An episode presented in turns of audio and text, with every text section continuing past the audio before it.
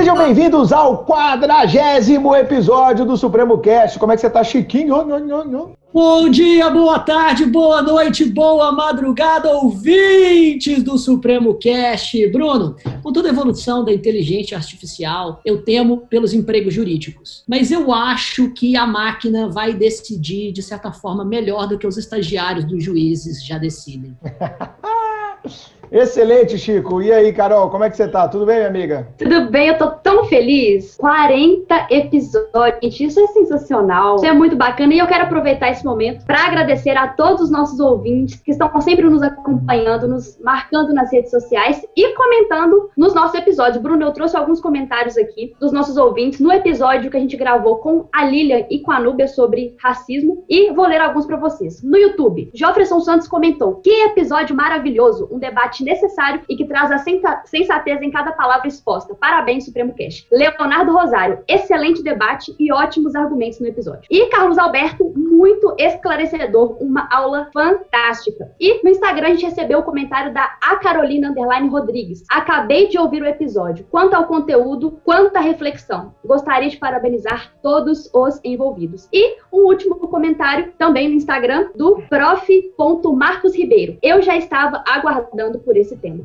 foi um episódio realmente que bombou e ficou sensacional. Sem dúvida alguma, Carol. 40 episódios em 16 meses apenas. São praticamente três episódios aí por mês. Então a gente está muito feliz é, de chegarmos a essa marca de 40 episódios, rumo agora aos 50, né, Chico? A gente faz isso com muito carinho. Gravar podcasts é uma forma da nossa empresa de educação trazer conteúdo relevante para vocês, se posicionar, ampliar suas informações, seu conhecimento. E a gente agradece muito, muito mesmo, como a Carol leu alguns comentários agora, a todos aqueles que estão nos marcando em redes sociais, comentando no YouTube, comentando em grupos de WhatsApp. Tem várias pessoas que falam: olha, mandei aqui no grupo da minha família, no grupo da minha faculdade. E eu acho que hoje, né, Carol, temos mais um episódio sensacional, porque vamos abordar um tema que é da ordem do dia como o Chico colocou. As influências da tecnologia no nosso mundo, no mundo do jurista, no mundo do direito. Afinal de contas, vai ter emprego para todo mundo? A tecnologia vai substituir? Será que a inteligência artificial vai demitir os humanos? Como é que vai ficar essa questão nos próximos anos? Não é isso, Carol, que a gente preparou para hoje? É isso, Bruno. Os avanços da tecnologia alcançaram todas as áreas da nossa vida. Desde que ela chegou, tudo ficou mais fácil, mais próximo, menos burocrático. Conseguimos acessar a qualquer momento e de qualquer lugar informações e notícias. Podemos ler um livro, fazer compras, pagar contas, transferir dinheiro, conversar com os amigos, podemos ouvir músicas e até mesmo pedir para que as assistentes virtuais coloquem essas músicas para tocar. E olha a que ponto nós chegamos. A gente já consegue conversar com as assistentes virtuais apenas através de um ok, ou um olá dirigido ao smartphone ou algum outro aparelho que tenha essa função. É inegável que chegamos num ponto muito emblemático da nossa história. E será que em algum momento a gente imaginou que chegaríamos nesse ponto? Será que a gente imaginou que isso seria possível? Se pararmos para pensar, tudo é uma evolução. Alguns anos atrás, era preciso usar, por exemplo, disquetes com capacidade minúscula de armazenamento se a gente quisesse guardar um arquivo. Hoje, já podemos salvar tudo na nuvem. E rememorando tempos ainda mais longínquos, nem computadores existiam. Hoje, além das assistentes virtuais, é possível acessar tudo através de um relógio ou até mesmo de dividir um espaço físico nas ruas com drones. E refletindo sobre isso e considerando a rapidez evolutiva da tecnologia, como será que este universo estará daqui a 10 anos e daqui a 20 anos? Com todas essas reflexões, chegamos a um ponto importante: a inteligência artificial. Essas assistentes virtuais tornam nossa vida mais interativa e facilitada. Mas como funciona o jurídico? Como a inteligência artificial artificial é utilizada no direito? Ela auxilia os advogados no exercício da profissão? Os robôs podem ajudar na função jurisdicional? Eles podem decidir? Os robôs vão substituir os humanos, como o Chiquinho falou? Essas máquinas podem conter vícios em suas informações? E se sim, esses vícios podem gerar responsabilidade civil caso haja ato ilícito? Bom, quando o assunto é inteligência artificial no direito, várias questões como essa surgem, várias questões vêm à tona. E para a gente esclarecer tudo isso e discutir essas questões tão instigantes e muitas vezes polêmicas, a gente vai debater o tema de direito e tecnologia e falar também da inteligência artificial. A gente vai falar desse tema na advocacia, nos tribunais, a possibilidade de atribuir responsabilidade civil neste âmbito e também tratar de outras questões tão importantes que envolvem essa temática. Excelente introdução, Carol. Perfeito, falou super bem sobre aquilo que nós vamos debater nesse quadragésimo episódio do Supremo Cast. E para abrilhantar este tema, que é um tema que eu gosto bastante, né? Tem a ver com meu mestrado, com meu doutorado, eu trouxe um cara que eu admiro bastante, conheço ele há aproximadamente dois anos, é membro associado também do Instituto Brasileiro de Responsabilidade Civil, assim como eu. Somos colegas lá nessa grande associação capitaneada pelo meu mestrão Nelson Rosenwald, José Faleiros Júnior, que é mestre, é professor, é autor e é uma referência hoje no Brasil em se tratando de direito e tecnologia. Faleiros, meu amigo, seja muito bem-vindo ao Supremo Cast. Meu amigo Bruno Zampieri, que honra revê-lo, apesar de virtualmente, nesses tempos tão sombrios, meu caro, mas com essa oportunidade fantástica de dividir esse espaço contigo, com o querido Francisco, com a querida Carol e com todos os nossos ouvintes do Supremo Cast. É uma grande satisfação poder vir aqui debater esses assuntos que são tão candentes e atuais relacionados ao direito e às suas aos seus entrelaçamentos com a tecnologia mais particularmente com a polêmica questão do uso ou das aplicações da inteligência artificial. Meus caros, estou aqui animadíssimo, será um bate-papo rico de detalhes, de exemplos, eu espero que todos gostem do substrato final. Com certeza a galera vai gostar muito, quem está ouvindo aí, estiver na universidade, estiver aí fazendo pós-graduação, nós vamos rechear vocês de temas para trabalhos de conclusão de curso, para quem pensa em fazer uma monografia, né, ou mesmo entrar num mestrado, no doutorado. Hoje a gente tem bons programas de pós-graduação em direito com uma pegada tecnológica muito forte, até na própria UFMG aqui em Belo Horizonte a gente tem, na PUC, onde eu faço aqui na PUC Minas, nós também temos essa abertura com vários professores que lá estão. Enfim, é um tema realmente super do momento. Para a gente começar esse bate-papo, Faleiros, é, vamos dar uma introduzida na galera sobre a questão da inteligência artificial. Para quem não sabe, viu, Carol, o meu tema de tese do meu doutorado é exatamente inteligência artificial e direito. Eu vou dissertar sobre três pontos, que são, basicamente, o quanto a inteligência artificial impacta na nossa liberdade, impacta na nossa privacidade e traz novas fronteiras à responsabilidade civil. Então, eu fico muito à vontade para bater esse papo aqui com meu amigo Falei. Mas você é o convidado e você vai trazer para a gente todo esse conteúdo que você tem e que eu já tive a oportunidade, Carol também, de assistir algumas palestras suas. São simplesmente brilhantes pela quantidade de informação que você traz para a plateia. Vamos dar uma é, localizada na galera. Tem muita gente que acha, né, Faleiros, que inteligência artificial é um negócio que surgiu agora, né, em 2015, 2016. Vamos fazer um, uma perspectiva histórica da inteligência artificial? Traz essa informação aí pra gente. Pois é, meu amigo Bruno. Essa é sempre a questão mais polêmica. Afinal de contas, o que é a tal da inteligência artificial? Isso foi criado agora? Não foi? E quando foi? Essa é uma discussão extremamente polêmica, mas necessária para que possamos contextualizar o objeto dessa discussão e para que possamos enfrentar as questões jurídicas que o orbitam. Você está pesquisando isso, Bruno, a nível de doutoramento. Eu já adianto que estou ansiosíssimo para ler a tese que será produzida, porque os seus textos são maravilhosos. Obrigado. Isso é uma evidência concreta pelo tema bens digitais, do qual você é autor pioneiro aqui no Brasil. Então, Obrigado. saiba que esses temas e, e, as discussões jurídicas relacionadas a esses temas oriundos da tecnologia ainda nos desafiam e ainda instigam muitos debates e muitas ah, indagações a respeito do papel do direito nessa nova sociedade. E retorno ao tema lançando aqui uma reflexão.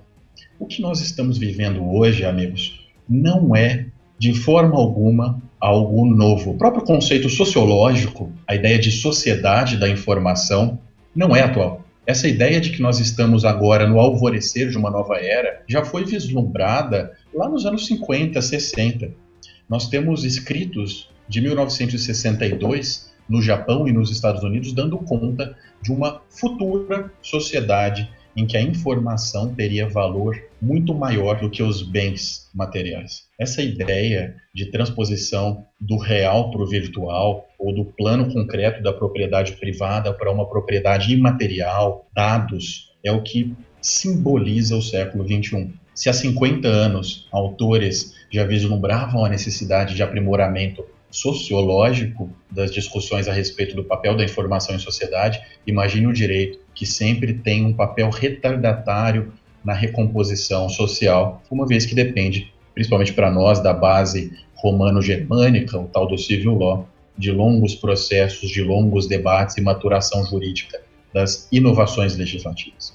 É um descompasso anunciado entre inovação e regulação, o que nos põe sempre diante de questionamentos sobre como o direito irá lidar com as questões que surgem com a inovação. A todo momento nós vemos exemplos de aplicações dos algoritmos e da tal da inteligência artificial, sobre os quais ainda não sabemos bem como enfrentar e como o direito irá regulamentar. Com essa reflexão inicial, meus caros, eu afirmo categoricamente: inteligência artificial é algo teorético no atual estado da arte. É preciso ter clara essa distinção conceitual.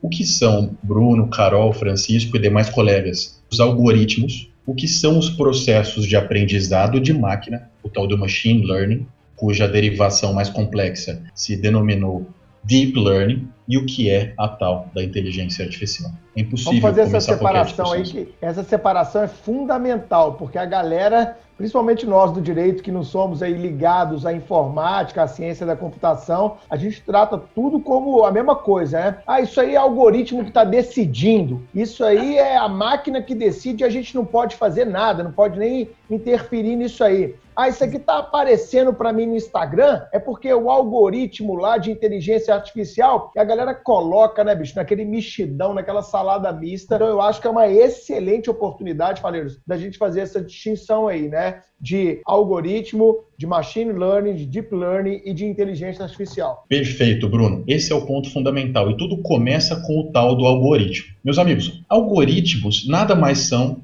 do que fórmulas matemáticas. Essa é a constatação mais elementar que se pode trazer a um campo de discussão como esse. O termo tem origem no estudo da matemática euclidiana e reflete nada mais do que uma explicação matemática baseada em processos que os computadores executam para a solução de problemas, muitas das vezes complexos, mas que pelo poder computacional, cada vez maior, sempre crescente, se tornam mais simples, mais fáceis de executar por um computador do que por um ser humano. Essa perspectiva, Bruno, de que um algoritmo, ou seja, uma fórmula matemática, poderia crescer, evoluir e potencializar as capacidades de processamento, foi aventada na década de 50, quando se desenvolve o transistor e surge a informática no momento da chamada terceira revolução industrial. O antigo CEO da Intel, Gordon Moore, propõe exatamente isso. É batizada de Lei de Moore essa visão, essa perspectiva de que a cada dois anos o poder computacional dos computadores dobraria.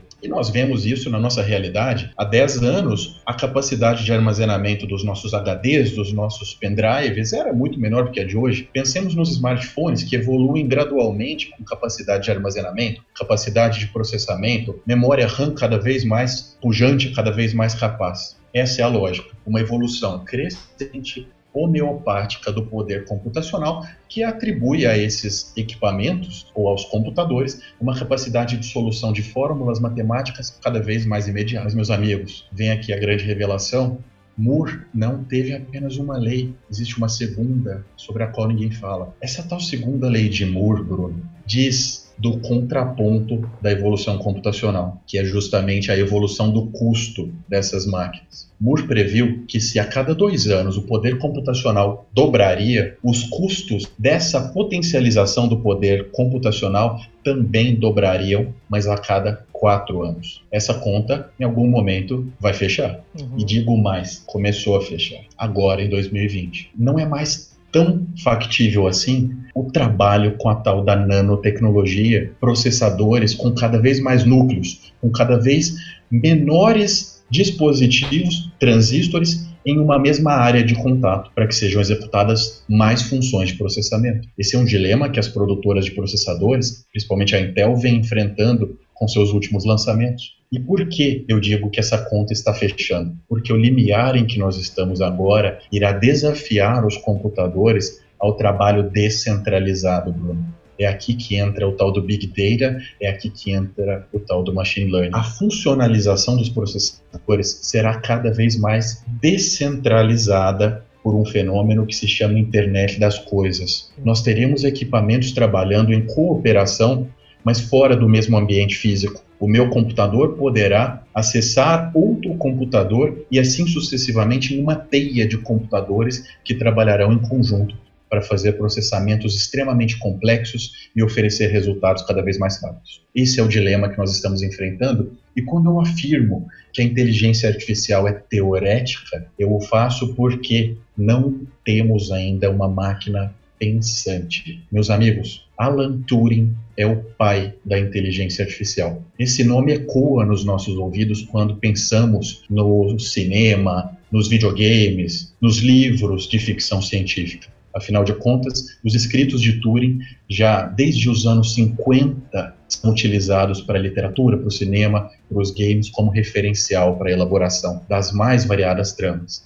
Mas o que fez Turing de tão excepcional? Ele simplesmente desenvolveu um teste, Bruno, o tal do teste de Turing, que seria capaz de distinguir um ser humano de uma máquina durante um processo de tomada de decisão. Como funcionaria? O teste de Turing simplesmente presume que, se as informações fornecidas por várias partes diferentes, estando em locais diferentes, isoladas entre si, forem as mesmas, sem que haja erro, seria possível, pela predição matemática do erro, dizer qual é o robô e qual é o humano. Mas o teste de Turing tem uma falha, meus amigos. O teste de Turing, tão perfeito que é, parte do pressuposto de que o ser humano é perfeito, infalível na sua inteligência. Vejam que constatação curiosa essa. O teste de Turing ignora a burrice humana, a desinteligência humana. E é exatamente por isso, por não antever que o ser humano pode mentir, que o ser humano pode ludibriar, que o ser humano não é necessariamente infalível em sua inteligência, que ele erra. E os erros podem ser os mais banais, de um erro de digitação a uma mentira deliberada. Em razão disso, seria possível driblar o teste de Turing. O próprio Alan Turing publica uma revisão do seu artigo em 1951, mudando até mesmo a terminologia. Ele para de se referir ao teste como teste matemático de Turing e passa a falar em jogo da imitação, imitation game. Ele aprofunda a discussão, porque ele cogita agora, nesse segundo momento, da estupidez humana. Estupidez artificial, poderíamos denominar. Existe um artigo do The Economist de 1992 com esse título, A Estupidez Artificial, em que se colocam essas questões.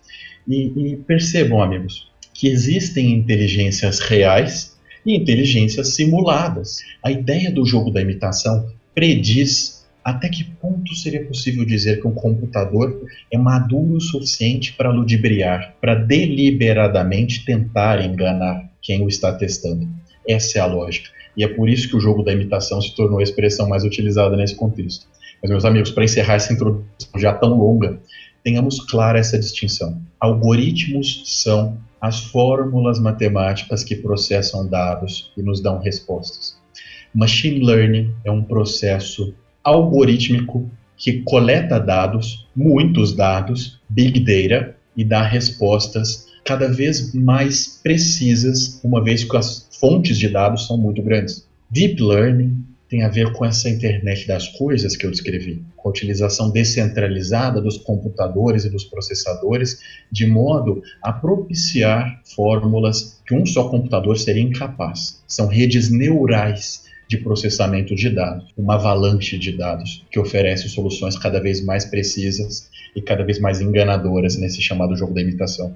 E a inteligência artificial seria um prognóstico futuro que está na Agenda 2030 da ONU, que tem desafiado os ordenamentos, principalmente o europeu, a edição de regulamentos, até mesmo discutindo a personalização dos robôs e o limite, o limiar de transição, a mudança de paradigma seria aquele momento em que o jogo da imitação perde a sua razão de ser e nós não conseguimos mais distinguir um humano de uma máquina. Ou seja, eu deixo, enquanto humano, de utilizar um algoritmo que apoia a minha decisão, me dando previsões algorítmicas percentuais de êxito sofisticados para uma tomada de decisão, e eu tenho a própria máquina decidindo, atuando com influxos morais, com influxos éticos em relação a um caso difícil. É assim que eu introduziria esse tema tão complexo. Uau! Uau.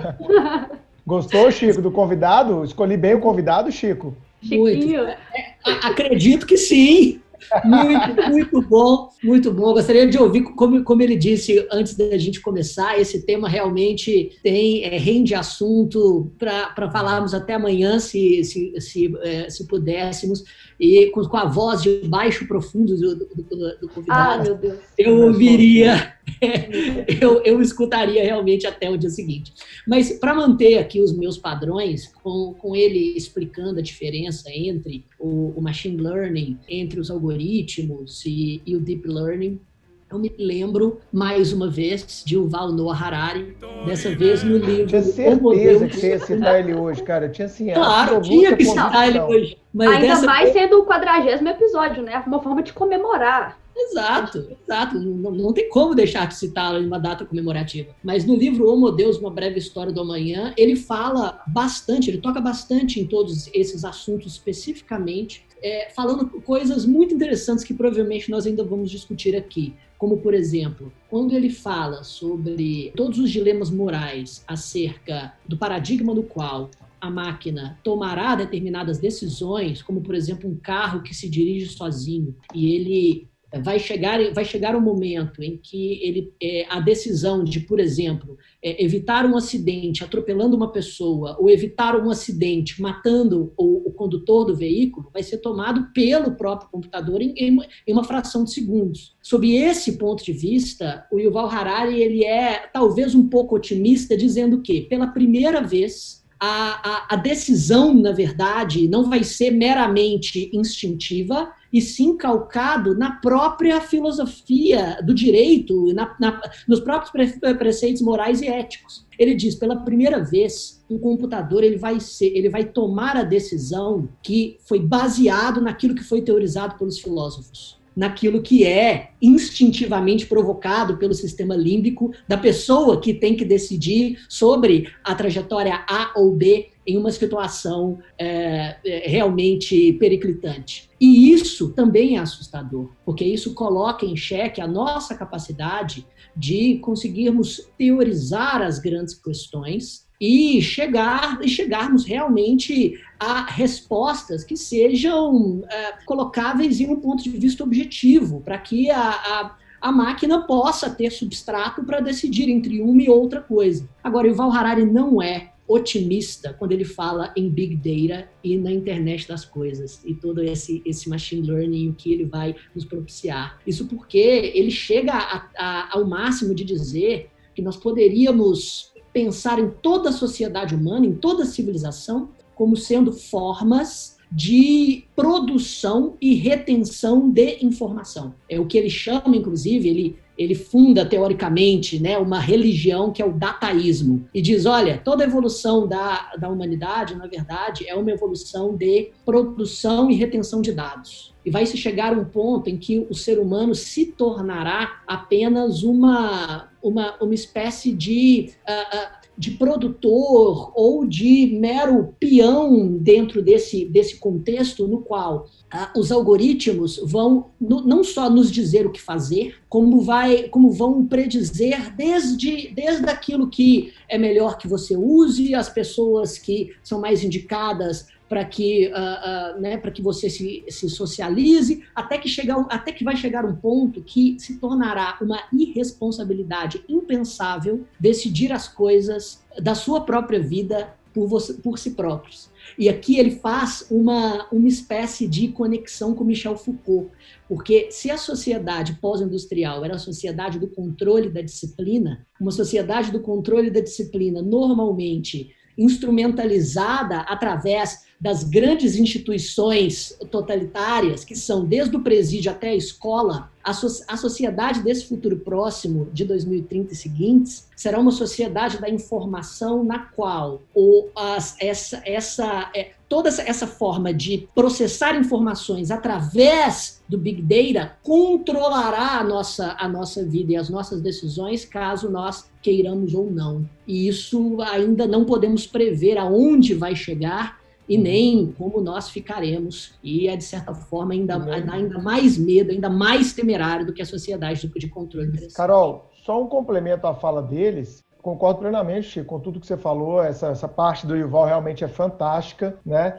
E eu acrescento o seguinte, é, puxando um pouco da fala aí é, do nosso convidado Faleiros. Desde a década de 30, 40 e 50, a gente já tem esses estudos lá, talvez Turing tenha sido um expoente maior né, é, é de, dessa daquele momento histórico da inteligência artificial, mas é, quando eu comecei as pesquisas a respeito desse tema, me instigava muito, Chico, a questão de que, pô, por que, que a gente ficou tanto tempo é, parado nessa situação, né? Porque se você pensar, pô, isso começou na década de 40, de 50, e isso volta a ser debatido no final dos anos 90, início dos anos 2000, o que, que aconteceu nesse intervalo temporal aí, ó, de 40, 50 anos, que a inteligência artificial não alcançou efetivamente é, toda a sua plenitude? Por que ela não se desenvolveu tanto tão mais rápido? Por que, que houve, vamos colocar assim, ô Faleiro, você me corrige se você achar que eu estou errado, um, um, um, uma fase de estagnação do avanço? Por que, que essa velocidade ela, ela não se, se mostrou é, mais intensa é, na segunda metade do século passado. Bom, nos meus estudos eu pude perceber que isso está muito ligado, Chico, a uma análise econômica do direito, não só do direito, mas uma análise econômica em geral. A partir do momento que as empresas começaram a coletar cada vez mais, a partir do momento que as empresas começam a coletar cada vez mais dados, a partir do momento que as empresas percebem que a análise correta desses dados pode gerar produtos mais assertivos, soluções mais inteligentes e interessantes para os seus clientes, e claro, ampliar o seu potencial de consumidores e, consequentemente, o seu lucro, aí nós começamos a ter uma alavancagem, claro, associado também ao desenvolvimento né, da microcomputação e etc., nós começamos a ter uma alavancagem muito forte é, no, na aplicação da inteligência artificial. Na introdução da minha tese, Faleiros, eu faço um pouco essa diferença. A gente teve um momento que era bem teórico e pouco prático da inteligência artificial, como você bem lembrou, e no final dos anos 90, começo dos anos 2000, por questões econômicas, primordialmente, de mercado de consumo, de lucro, de solução de problemas, de ampliação de mercado de consumo, a gente teve o quê? Uma aplicação da inteligência artificial de modo mais severo, de modo mais intenso. Então eu faço, pelo menos eu faço, essa divisão de uma inteligência artificial que era simplesmente teorizada e uma inteligência artificial que vem para ser efetivamente aplicada como solucionadora de problemas. E aí, Chico, eu trago algumas palavras no sentido de que a gente pode delimitar três usos centrais, tem vários autores que falam isso, para a inteligência artificial na atualidade. Um que você destacou muito bem é o auxílio na tomada de decisão. Então, isso já acontece hoje em dia, cara. Quando você entra no Netflix e, e aparece lá assim, ó, você escolhe, ah, vou ver essa série. Aí aparece assim, ó, 96% de match ele está vendo se aquele tipo de série se encaixa com o seu histórico de séries assistidas. Quando o, o, o, Spotify, que muitos aqui estão nos ouvindo no Spotify, ele recomenda para você as descobertas da semana, ou ele faz a sua playlist número 1, número 2, número 3, número 4, de acordo com o que você tem ouvido recentemente, isso já é um mecanismo que vai te auxiliar a tomar uma decisão. Ou seja, esses é, é, aplicativos e serviços de streaming, eles estão olhando para o nosso histórico, olhando a nossa consulta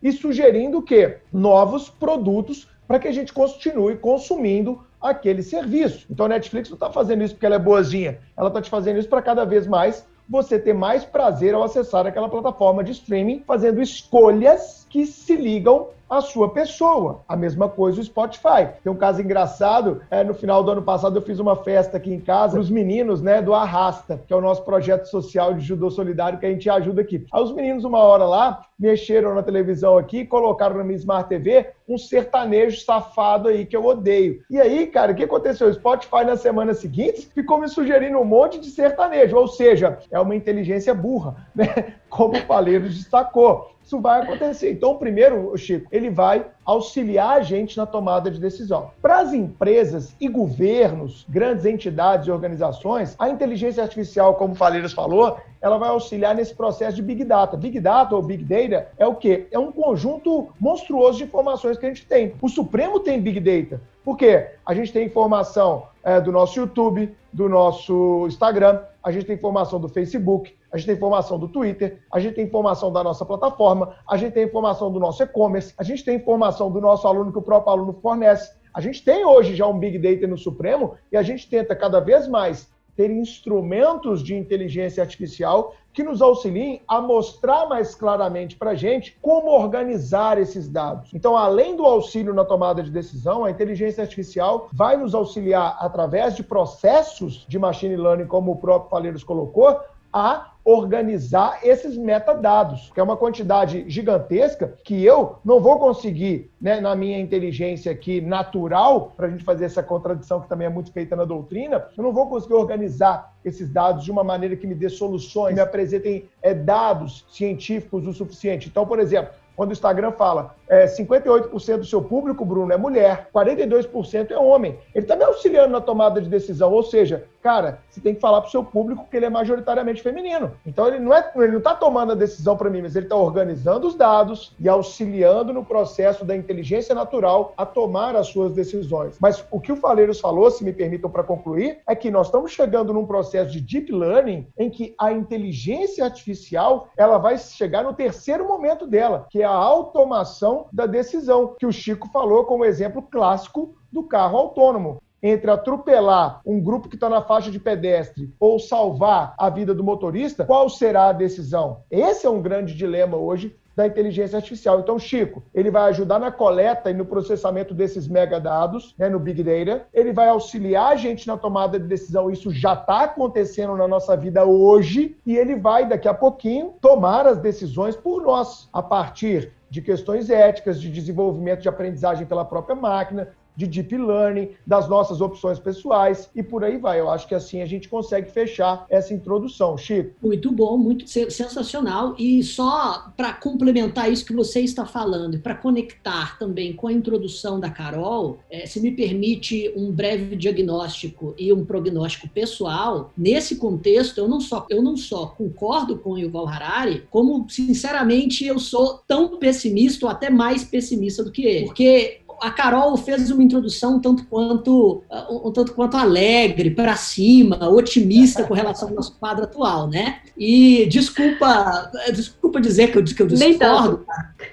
Nem tanto, que bom. Mas, eu tô feliz, dizer... Chico. Eu tô feliz. Hã? Ah, eu tô feliz. entendi episódio. Ah, ah, é. Não, isso, isso realmente é uma questão de, é uma questão que merece uma certa alegria. Agora, a, acredito que é, quando se observa a, a, o, todo o progresso tecnológico contemporâneo com relação a como é, a internet das coisas, que já está presente no nosso dia a dia, e a forma como nós, é, de certa forma, nos comunicamos e estamos sempre conectados, influenciam no nosso, na nossa vida, eu sinceramente acredito que para cada necessidade real que esse tipo de tecnologia vem suprir, mitigar ou facilitar, ela cria outras duas ou três. Eu acredito que nossas vidas hoje em dia são, tem, tem muito mais necessidades do que antes da invenção da internet, da internet do smartphone. A razão foi o, o que o Bruno disse. Todas essas tecnologias são, são de certa forma, incentivadas é, por uma realidade econômica, de um sistema socioeconômico específico e da vontade das empresas de inovar, conquistando cada vez mais mercado. Então, a, essa é uma, é uma marca do, de, desse capitalismo tardio, né? desse, é, de, desse contexto neoliberal que se, que se instala a partir da década de 80 e 90, principalmente. O mercado contemporâneo, o mercado é, marcado principalmente pela grande especulação financeira e e tudo mais, é um mercado que visa criar continuamente novas necessidades. E o contexto tecnológico nos mostra que isso vai ser uma tônica constante da contemporaneidade. E, e concordando agora com Yuval Harari, é, ele, ele observa, por exemplo, a sociedade que foi descrita por Foucault em livros como Vigiar e Punir, como uma sociedade industrial do controle, no qual a, a, todas essas instituições totalizantes, como a escola, o presídio, a, é, todas, essas, todas essas instituições disciplinares visavam docilizar o corpo para controlar os comportamentos em uma lógica disciplinar que foi introjetada pelos seres humanos. A sociedade agora tecnológica não, não visa introduzir uma, uma disciplina forçosa, mas vai nos, nos outorgar uma realidade no qual será impossível viver sem confiar à máquina. Todas as suas informações pessoais e sem seguir as recomendações e as decisões que são produzidas por essa, por essa inteligência artificial para você. E, e a, acredito que a, a, grande questão que se coloca no nosso futuro próximo é a, a, a, a própria autonomia privada e a indagação sobre seus limites e a sua existência.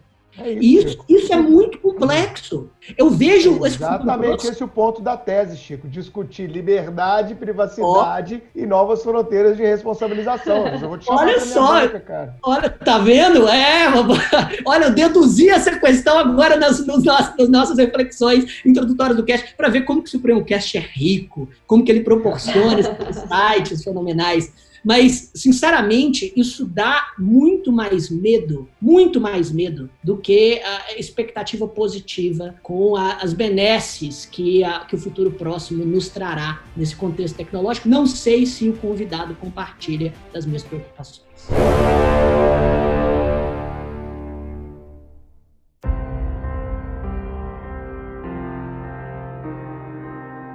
Aproveitando que vocês falaram sobre as funções da inteligência artificial e considerando aqui principalmente a de tomada de decisões, eu quero tocar especificamente no contexto jurídico. Acho bacana a gente começar a adentrar neste, neste âmbito, principalmente para a gente discutir a inteligência artificial na função jurisdicional. Eu acho isso incrível. Mas, para iniciar, José, alguns autores mencionam uma época determinada em que a inteligência artificial se inseriu no direito. Eles chamam essa época de virada tecnológica, né? É, assim como a virada constitucional e cognitiva, que são divisores de água no, no mundo jurídico. Então, eu tenho um, um questionamento, assim, eu fiquei com essa dúvida. Há algum acontecimento, considerando essa virada tecnológica, que a gente possa estabelecer como possível início? Início da aplicação. Né? Carol, Carol picou aqui, picou a internet.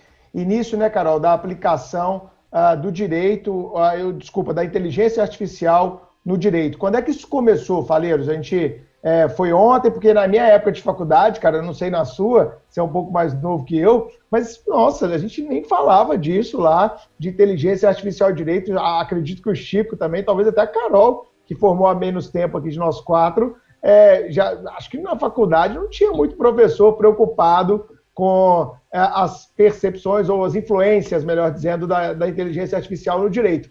Você consegue mais ou menos ilustrar para a gente, Faleiros? Bruno, essa é uma reflexão excelente, mas eu devo dizer que depois de ouvi-lo e de ouvir o Francisco trazendo tantas reflexões ricas para esse debate, o meu desafio dobrou na mesma proporção da lei de Moore. Então, se me permitem, a, a, apenas brevemente, uma reflexão histórica e até filosófica sobre esse contexto, para depois falar sobre o que a Carol me indagou, eu diria o seguinte: gostei muito de ouvir a reflexão do Francisco sobre as aplicações das visões de Foucault em relação ao controle nesse contexto tecnológico. Isso tem nome. No direito digital, os influxos vêm da sociologia, da futurologia e da filosofia da informação ramos das ciências humanas e sociais aplicadas que se entrelaçam ao direito para nos dar essa resposta. E sim, o conceito de controle é transformado em um outro conceito chamado de vigilância. Eu falei de sociedade da informação, um conceito datado de 1962, cunhado pelo japonês Yoneji Masuda. Eu preciso fazer duas rápidas abordagens complementares para responder a sua pergunta. Aquele momento de evolução lento dos últimos 50 anos que você descreveu como um hiato em que há, haveria certa lacuna em relação ao preenchimento desses usos, muda, ou seja, é rompido com o advento da internet. Uhum. O conceito de sociedade da informação se transforma em sociedade em rede e é explorado pelos sociólogos europeus, especialmente pelo holandês Van Dijk, que não é o jogador do Manchester United, por favor, é um famoso sociólogo que escreveu sobre esse conceito de sociedade em rede em 1991, mas quem o aprimora e o traz para o direito é outro sociólogo, o espanhol Manuel Castells. Em 1996, quando Castells desenvolve esse conceito e descreve como as redes propiciadas pela internet mudariam a forma dos seres humanos se relacionarem, nós temos uma virada verdadeira que casa com outra descrição trazida à tona pelo presidente do Fórum Econômico Mundial, Klaus Schwab, chamada Quarta Revolução Industrial. Esse sim, o momento histórico que é utilizado por Harari para descrever no Homo Deus e depois no 21 lições para o século 21, uma transição para um modelo de sociedade em que nós estaríamos totalmente dependentes dos usos tecnológicos. Estamos nesse momento de transição e alguns até já dependentes das máquinas para suas atividades mais corriqueiras, para aquelas mais básicas da atividade cotidiana. Onde é que entra esse terceiro conceito, sociedade da vigilância?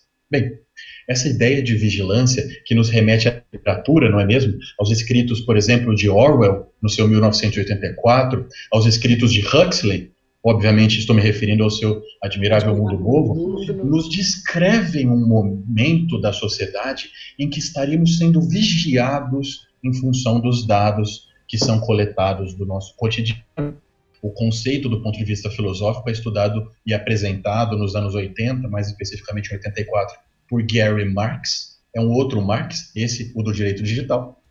E é aprofundado, esmiuçado, decomposto por David Lyon. Existe uma obra, meus amigos, que eu me recomendar a todos, que é um diálogo entre Zygmunt Bauman e David Lyon, chamado Vigilância Líquida. Essa obra é fantástica, é um dos escritos mais ricos de Bauman nesse diálogo com Lyon para o direito digital e nos apresenta uma reflexão muito mais do que aquela da literatura. Nos remete a essa fluidez, retomando o conceito de modernidade líquida de Bauman, mas trazendo para dentro o direito digital e o conceito de vigilância. Bruno, Francisco, Carol, a nossa lei geral de proteção de dados, de uma forma tímida, cuidou desse conceito de criação dos perfis e de dedução das preferências que o Bruno ilustrou ao citar os serviços de streaming. Meus amigos, essa prática denominada no direito de profiling, o perfilamento numa tradução para o português, está contida no parágrafo 2 do artigo 12 da LGPD, de uma forma oculta, quase ninguém fala sobre isso.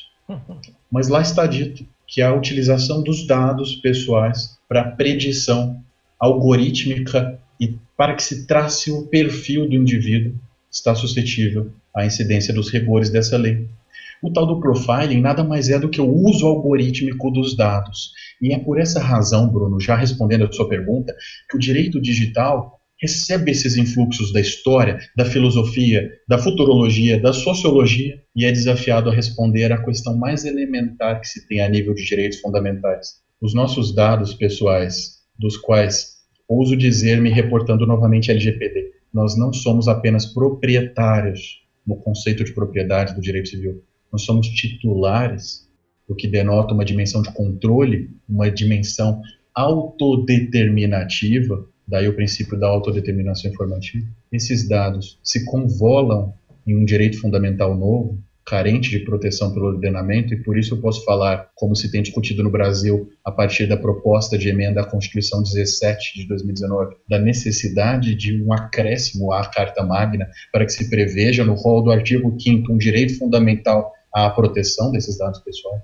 Essa é uma reflexão importante. E aqui eu adentro ao universo do direito respondendo a essa questão de uma maneira muito categórica também. Não, o ordenamento já dispõe de controles. Nós aqui já podemos refletir sobre os influxos dessa prática chamada de profiling a respeito dos serviços de streaming, mas claro. eu vou além, meus caros. Nós somos reféns de uma meia dúzia de grandes corporações da internet que operam com esses nossos dados. Os tais impérios da comunicação, como descreve Tim Wu, o professor norte-americano, cuja obra está publicada em português com esse mesmo título, pela editora Zahar, uma outra sugestão brilhante para que todos que queiram se aprofundar sobre o tema possam fazer exatamente essas incursões. Eu vou além. O próprio Tim Wu, em uma segunda obra de 2016, fala sobre aquilo que o Francisco descreveu com muita clareza, a necessidade de coleta da nossa atenção a partir de elementos que nós nem imaginamos. Bruno, os tais cookies que os sites coletam, os logs, relatórios de navegação, nada mais são do que isso. E eu dou um exemplo aqui muito interessante. Não vou me ater àqueles clássicos exemplos do site de compra de passagem ou de reserva de hotel que você acessa e que depois te manda um e-mail com oferta. Remarketing, né? Ou do varejo virtual, do e-commerce, que te Sim. traz publicidade direcionada no seu celular, sendo que você consultou um site, ou que aparece na sua rede social com um anúncio. Não vou falar disso, não. Vou falar de um exemplo que pouca gente pensa a respeito. Amigos, todos aqui já se depararam com o tal do CAPTCHA. Que diabos é isso? É uma formulação matemática baseada no teste de Turing para se certificar de que não se tem um robô acessando um determinado site. Antes de você ter acesso ao site, você tem que provar que é um ser humano. Antigamente isso funcionava com algumas palavras que vinham embaralhadas para evitar o reconhecimento óptico daquele texto por um robô. Você digitava a palavra e daí ele acessava. Isso evoluiu você agora tem que dizer onde tem faixa de pedestre, onde tem uma fachada de loja só, e por aí vai. Só um ponto, é, em, em, uma a cada três vezes que eu faço esse teste, eu falho, eu não consigo provar que não sou robô. o teste não é claro, ele não é claro em dizer, a, a marca somente em placas de trânsito. Mas eu olha, cabe, cabe muita interpretação nesse enunciado. É, não, e outra a, coisa... A, a, faz parte isso, da placa? O canto é da placa faz parte da placa? Eu não sei. E daí eu tenho que dois ou três, que acabou. É que são os que o robô tomaria. Eu fico muito frustrado com essas Meus amigos, isso é tão frustrante porque eu passo pela mesma situação. Às vezes eu estou ali distraído, não quero ter que me concentrar e muito menos ter que digitar alguma coisa, estou apenas navegando em algum site. Rapidamente, isso é um, um entrave à navegação do usuário. Por essa razão, sempre se está a buscar novas maneiras de separar os robôs dos homens na navegação. Foi por isso que se desenvolveu o tal do No Capture. Vocês já viram isso? Vocês já pensaram sobre isso? Hoje, existem alguns portais em que você não precisa digitar palavras, você não precisa clicar na faixa de pedestre, etc. Você apenas marca lá, I'm not a robot, eu não sou um robô. Uhum. E ele valida e te permite avançar sem essa atividade de digitação. Como é que ele sabe que você não é um robô pelo simples ato de clicar? Isso que eu ia perguntar. o robô não pode clicar, não sou um robô? Essa é uma tecnologia extremamente invasiva. Se eu acesso o site do CNPq e quero consultar um currículo Lattes, eu me deparo com o NoCaptcha há alguns meses. NoCaptcha é uma tecnologia da Google que mapeia o trânsito do mouse pela tela e faz uma análise investigativa dos últimos cookies de navegação que o seu navegador, Chrome, Safari, apresenta ao sistema para dizer, por meio de machine learning, se você é um robô. Esses dados são fornecidos por um servidor da Google. E percebam, o ponto é, o ser humano, no manuseio do mouse, é impreciso. Até pelo touchscreen é impreciso. O robô não é. Se você utiliza um bot, o movimento do mouse pela tela é extremamente preciso e isso entrega o fato de se tratar de um robô. Agora eu pergunto: Chocada. O que esses dados representam e estão em poder de quem, se não de uma, se não a maior big tech que se tem no mercado? E como esses cookies são tratados? Não sabemos. Transparência algorítmica. Meus amigos, eu vou fazer mais uma reflexão aqui porque o assunto é longo, mas é importante para descrever o momento atual e como esses maus usos dos dados podem representar perigos. Já ouviram falar em caixas pretas? A ideia de que um algoritmo desenvolvido por um humano, então, em tese, esse desenvolvedor que concebe o algoritmo deveria ser capaz de entendê-lo. A ideia de que um humano desenvolve um algoritmo devido ao Big Data e aos usos do machine learning, esse algoritmo vai aprendendo e se tornando tão complexo que o seu próprio desenvolvedor já o desconhece ou não o reconhece mais, é o fenômeno que o professor norte-americano Frank Pasquale descreve como caixas pretas. A obra emblemática dele, publicada em 2015, The Black Box Society, a Sociedade das Caixas Pretas, fala exatamente sobre isso, um descontrole um momento em que o próprio desenvolvedor já não consegue mais dizer o que está sendo processado. Você tem inputs e outputs. Você não tem acesso à fórmula que está sendo utilizada para processar esses inputs para descrever o porquê dos outputs. Aí surgem os problemas discriminatórios, principalmente do enviesamento algorítmico. Nós falaremos sobre isso adiante, eu tenho certeza. Mas percebam a complexidade da coisa. O que a Google faz, por exemplo, com esses cookies escolhidos do NoCaptcha é um mistério para todos nós. É uma caixa preta, que pode representar vantagens do ponto de vista do direito concorrencial, que pode representar abusos do ponto de vista do direito do consumidor. É. Como enfrentar isso? É um dilema Ela, inclusive, já foi né, condenada. Pelo descompasso entre inovação e regulação. O direito não está pronto para esses problemas, porque a própria complexidade algorítmica desafia o conhecimento do operador do direito que dirá do próprio direito, enquanto dogmática aplicada, no caso, essas reflexões me permitem dizer com muita segurança que nós estamos na fronteira jurídica da inteligência artificial, não na técnica, na jurídica, porque precisamos enfrentar esses dilemas, meus caros. As reflexões vão muito além do direito e nos desafiam, a, como diz Harari, né, na obra 21 lições para o século 21, nos desafiam a sermos filósofos da tecnologia. Aquilo que o Francisco descreveu como a tomada de decisão moral do carro autônomo, que é uma iniciativa do MIT, o Massachusetts Institute of Technology, Moral Machine. Você entra no portal do MIT e faz uma espécie de teste de como você reagiria a um dilema em que houvesse dano ou dano. Você mata o transeunte ou o passageiro do carro. Se forem dois tipos de transeunte, a pessoa idosa ou a pessoa jovem, o animal ou o ser humano, a pessoa de maior ou menor valor social, são questões morais que a tecnologia não está preparada para enfrentar. O ser humano ainda precisa agir com o seu discernimento próprio para resolver esses dilemas morais. E aí, meus amigos, me permita a última reflexão para que nós possamos avançar nesse debate. Haverá de chegar um momento em que o robô, pelo deep learning, pela internet das coisas, terá condições de tomar essa decisão moral. É aí que nós teremos a virada verdadeira. É aí que nós teremos a efetiva inteligência artificial. É aí que nós teremos aquilo que Ray Kurzweil, outro autor fundamental, denomina como singularidade tecnológica, uma simbiose entre o humano e a máquina, entre o biológico e o tecnológico, em que será indistinguível qualquer processo de tomada de decisão. Perfeito, Faleiros. O Chico, como nerd apaixonado, já está louco aqui, está com o olhinho brilhando, e eu tenho tá certeza tá que os nossos ouvintes do Sim. outro lado também estão nessa mesma condição, pela cultura e pelo enorme conhecimento do nosso convidado José Faleiros Júnior.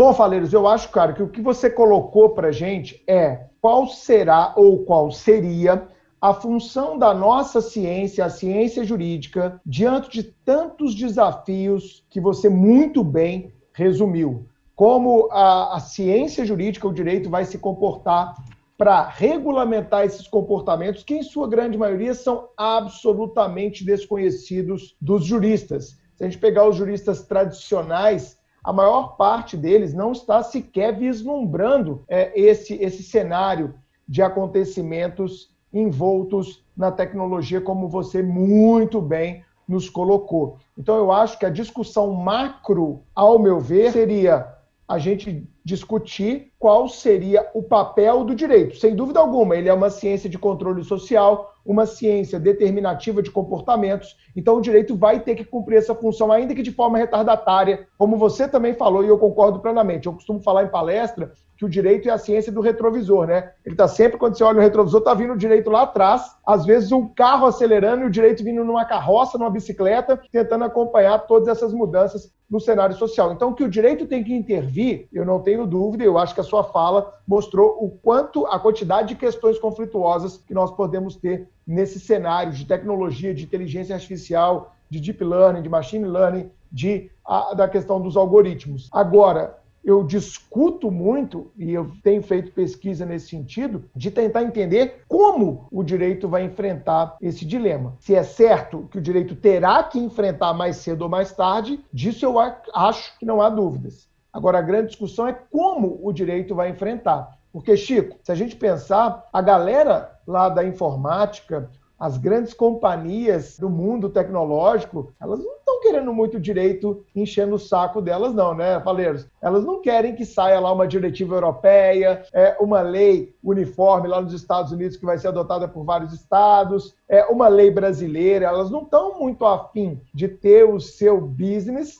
o seu core business, ou seja, o seu negócio principal, sendo afetado por esse direito, que é uma ciência xereta, né? É uma ciência intrometida. Então, o que você está fazendo aqui, direito? Que história é essa de querer colocar freios e, e, regras de conduta para o que eu faço. Mas esse é o papel do direito. E a Sim. gente tem que sair daquele cenário de uma quase total liberdade, que a internet descortinou bastante é, nos anos 90, para um cenário de controle. Se isso ainda está lento nos Estados Unidos e na Europa, quem dirá no Brasil? Então eu acho, né, Faleiros, que a gente tem que discutir muito como se dará essa intervenção, porque o desafio, no meu entendimento, é o direito tem que regulamentar, mas o direito também não pode ser um instrumento que vai frear o desenvolvimento da ciência, especialmente no âmbito computacional. E esse é um grande dilema que o mundo inteiro discute. Ok, direito, você tem que vir, são novos comportamentos, é um novo cenário social, você tem que trazer a sua normatividade, a sua dogmática. Agora, como você vai fazer isso? Como a gente vai conciliar o interesse dos provedores com o interesse dos usuários, com a proteção da liberdade, da privacidade? Como a gente vai trazer novos cenários de responsabilidade? Esse é o grande ponto-chave que eu acho que não há resposta pronta. Antes que alguém mande, né, Carol, um comentário, mas como é que vai ser? Se eu soubesse, né, meu amigo? Eu estava lá em Stanford, eu estava lá no MIT, dando a minha opinião. Pergunta de um milhão de reais. Aqui, né, aqui em BH, bonitinho e tal.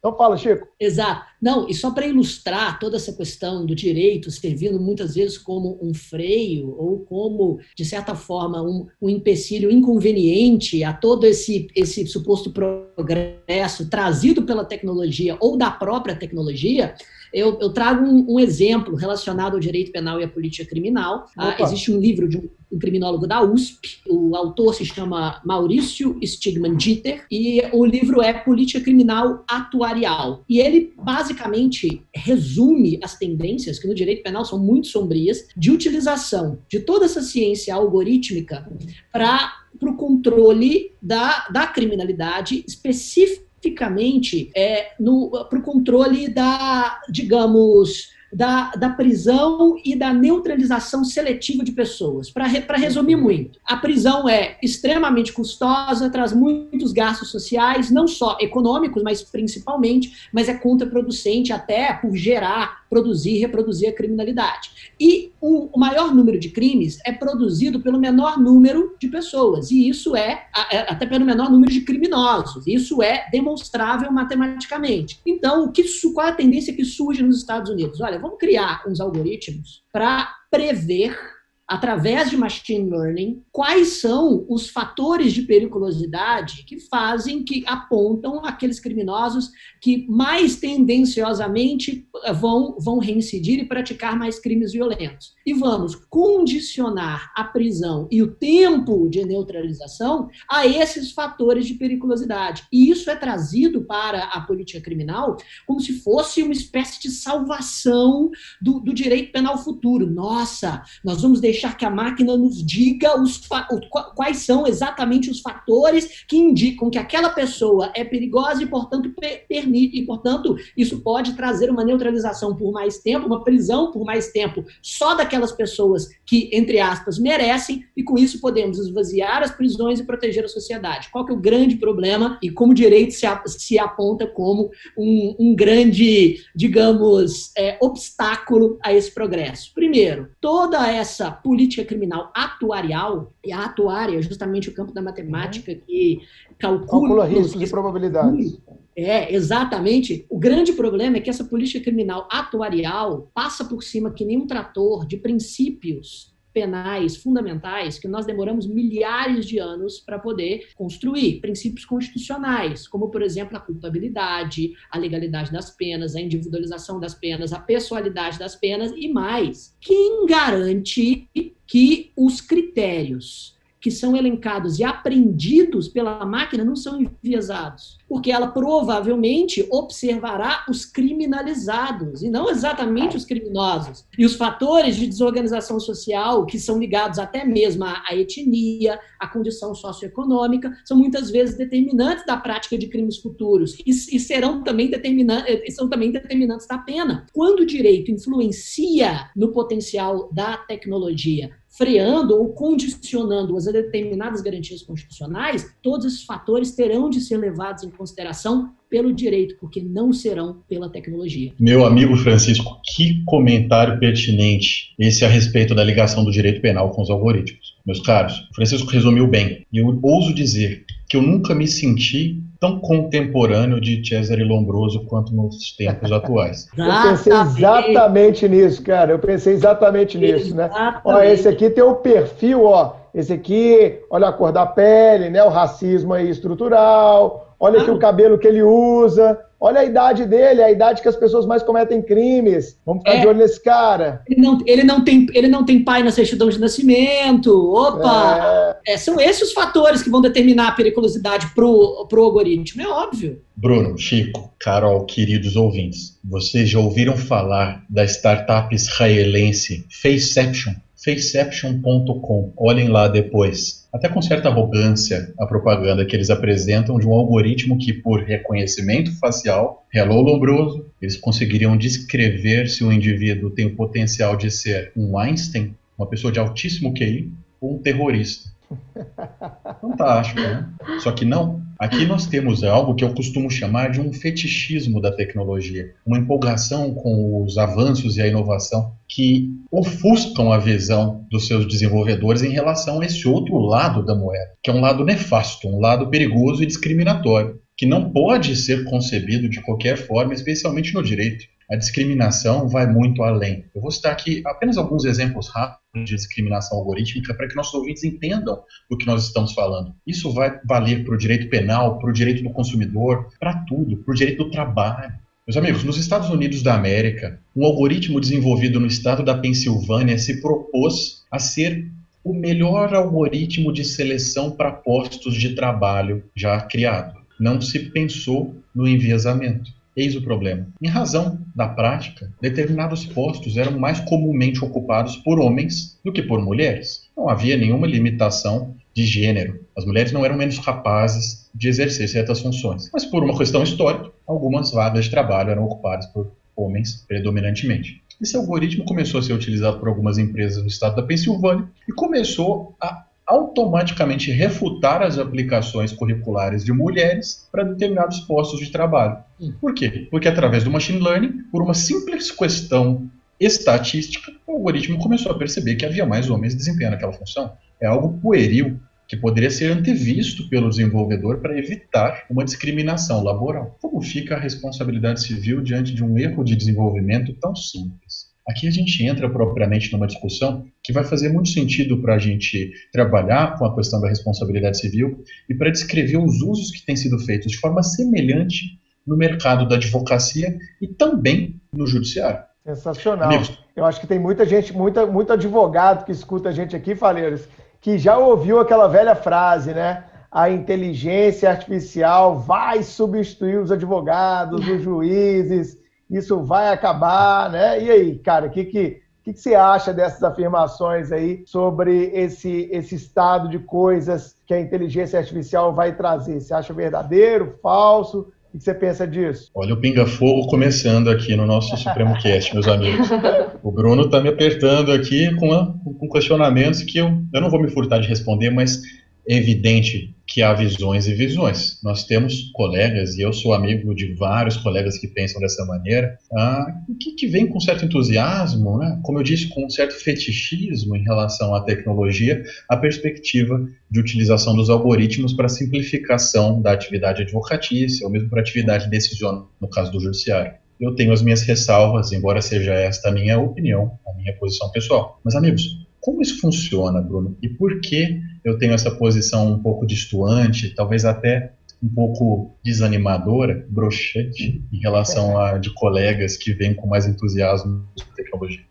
Porque o enviesamento ainda não é totalmente calculável, meus amigos. Apenas para terminar aquela reflexão sobre o, o uso do algoritmo para seleção de postos de trabalho, o próprio Harari, citado pelo Francisco anteriormente, descreve a mudança de paradigma que traria a perda dos postos de trabalho intelectuais. Se lá na segunda revolução industrial o trabalho braçal foi substituído pela máquina mecânica, ele diz que hoje o trabalho intelectual do ser humano seria super superposto pelo poder computacional dos processadores, dos computadores, e esses trabalhos seriam cada vez mais descartados. As funções operacionais, as funções que uma máquina consegue exercer com mais rapidez, e dentre elas muitas das quais relacionadas à advocacia. Coleta de jurisprudência, definição de teses, elaboração de minutas de petição, tudo isso poderia ser feito por um algoritmo com muito mais precisão do que por um ser humano. E os resultados já seriam apresentados até mesmo com o potencial de êxito de uma determinada demanda em números percentuais, em razão do julgador ou do colégio de julgadores com a qual aquela demanda tramitaria. Essa ideia de utilização dos algoritmos na advocacia já é uma realidade no Brasil. Nós temos, por exemplo, o sistema Sapiens da Advocacia Geral da União, que se propõe exatamente a eliminação das rotinas mais simples dos advogados. E esse é um sistema que se aprimorou, não é? Ele foi originalmente concebido como SAP, e depois, com a evolução do algoritmo que norteia essas atividades, tornou-se o famoso Sapiens, que já é capaz de mapear e até apresentar para o advogado público uma petição, uma prévia, uma minuta de petição com as chances de êxito para aquele processo em relação ao aprendizado de máquina pré-existente. E os riscos de mau uso dessas petições pré-concebidas. Aqui eu preciso fazer uma reflexão rápida, Bruno. Nós não estamos tratando de inteligência artificial propriamente dita inteligência artificial forte ou fraca, como queiram, eu entendo que não há inteligência artificial. Nós temos é um algoritmo sofisticado, uma fórmula matemática de cálculo que consegue, lendo outras petições e lendo os ementários dos tribunais, dizer se uma determinada tese jurídica tem maior ou menor chance de ser acolhida. E essa esse, pro... pode dizer. Esse também é o mesmo, é o mesmo eu acho, né? É, me corrija a questão do Victor, né, que é a inteligência artificial lá do STF. Acho que é mais ou menos similar a essa da AGU, concorda ou não? Exato. É um sistema de apoio ao ser humano, seja ele o advogado, seja ele o ministro do Supremo Tribunal Federal. Ele terá uma ferramenta de apoio para uma tomada de decisão. Uhum. Nós temos outros sistemas, Bruno, além do Victor no Supremo Tribunal Federal, que são o sistema Radar, aqui em Minas Gerais, no Tribunal de Justiça do Estado. Nós temos ainda o sistema POTI, no Tribunal de Justiça do Estado do Rio Grande do Norte. São iniciativas novas com essa mesma pegada. Com um clique, o desembargador replicar uma mesma decisão a 200, 300 processos. Esse é o anúncio do TJMG quando do uso pela primeira vez com o pioneirismo do sistema radar em 2018. Qual é o problema que se apresenta aqui? O problema é o cálculo equivocado feito pelo algoritmo. Imaginem o erro injudicando, o erro na aplicação do direito ao caso concreto, feito pelo algoritmo que não consegue prever adequadamente o enquadramento de um determinado caso concreto naquela decisão que estará sendo replicada. Como fica a responsabilidade civil do Estado? É uma indagação que os administrativos vêm procurando responder. A resposta é difícil porque aqui ainda não se tem a inteligência artificial. Eu não tenho nexo de imputação que me permita penalizar o robô. Eu teria que trabalhar a responsabilidade civil no seu sistema clássico, pela teoria do risco administrativo, uhum. imputando essa responsabilidade ao ente político e, eventualmente, em regresso ao magistrado. Agora, seria justo impor a ele toda a predição, o cálculo de acerto ou erro ao clicar, que foi feito pelo algoritmo, essa é uma questão muito difícil.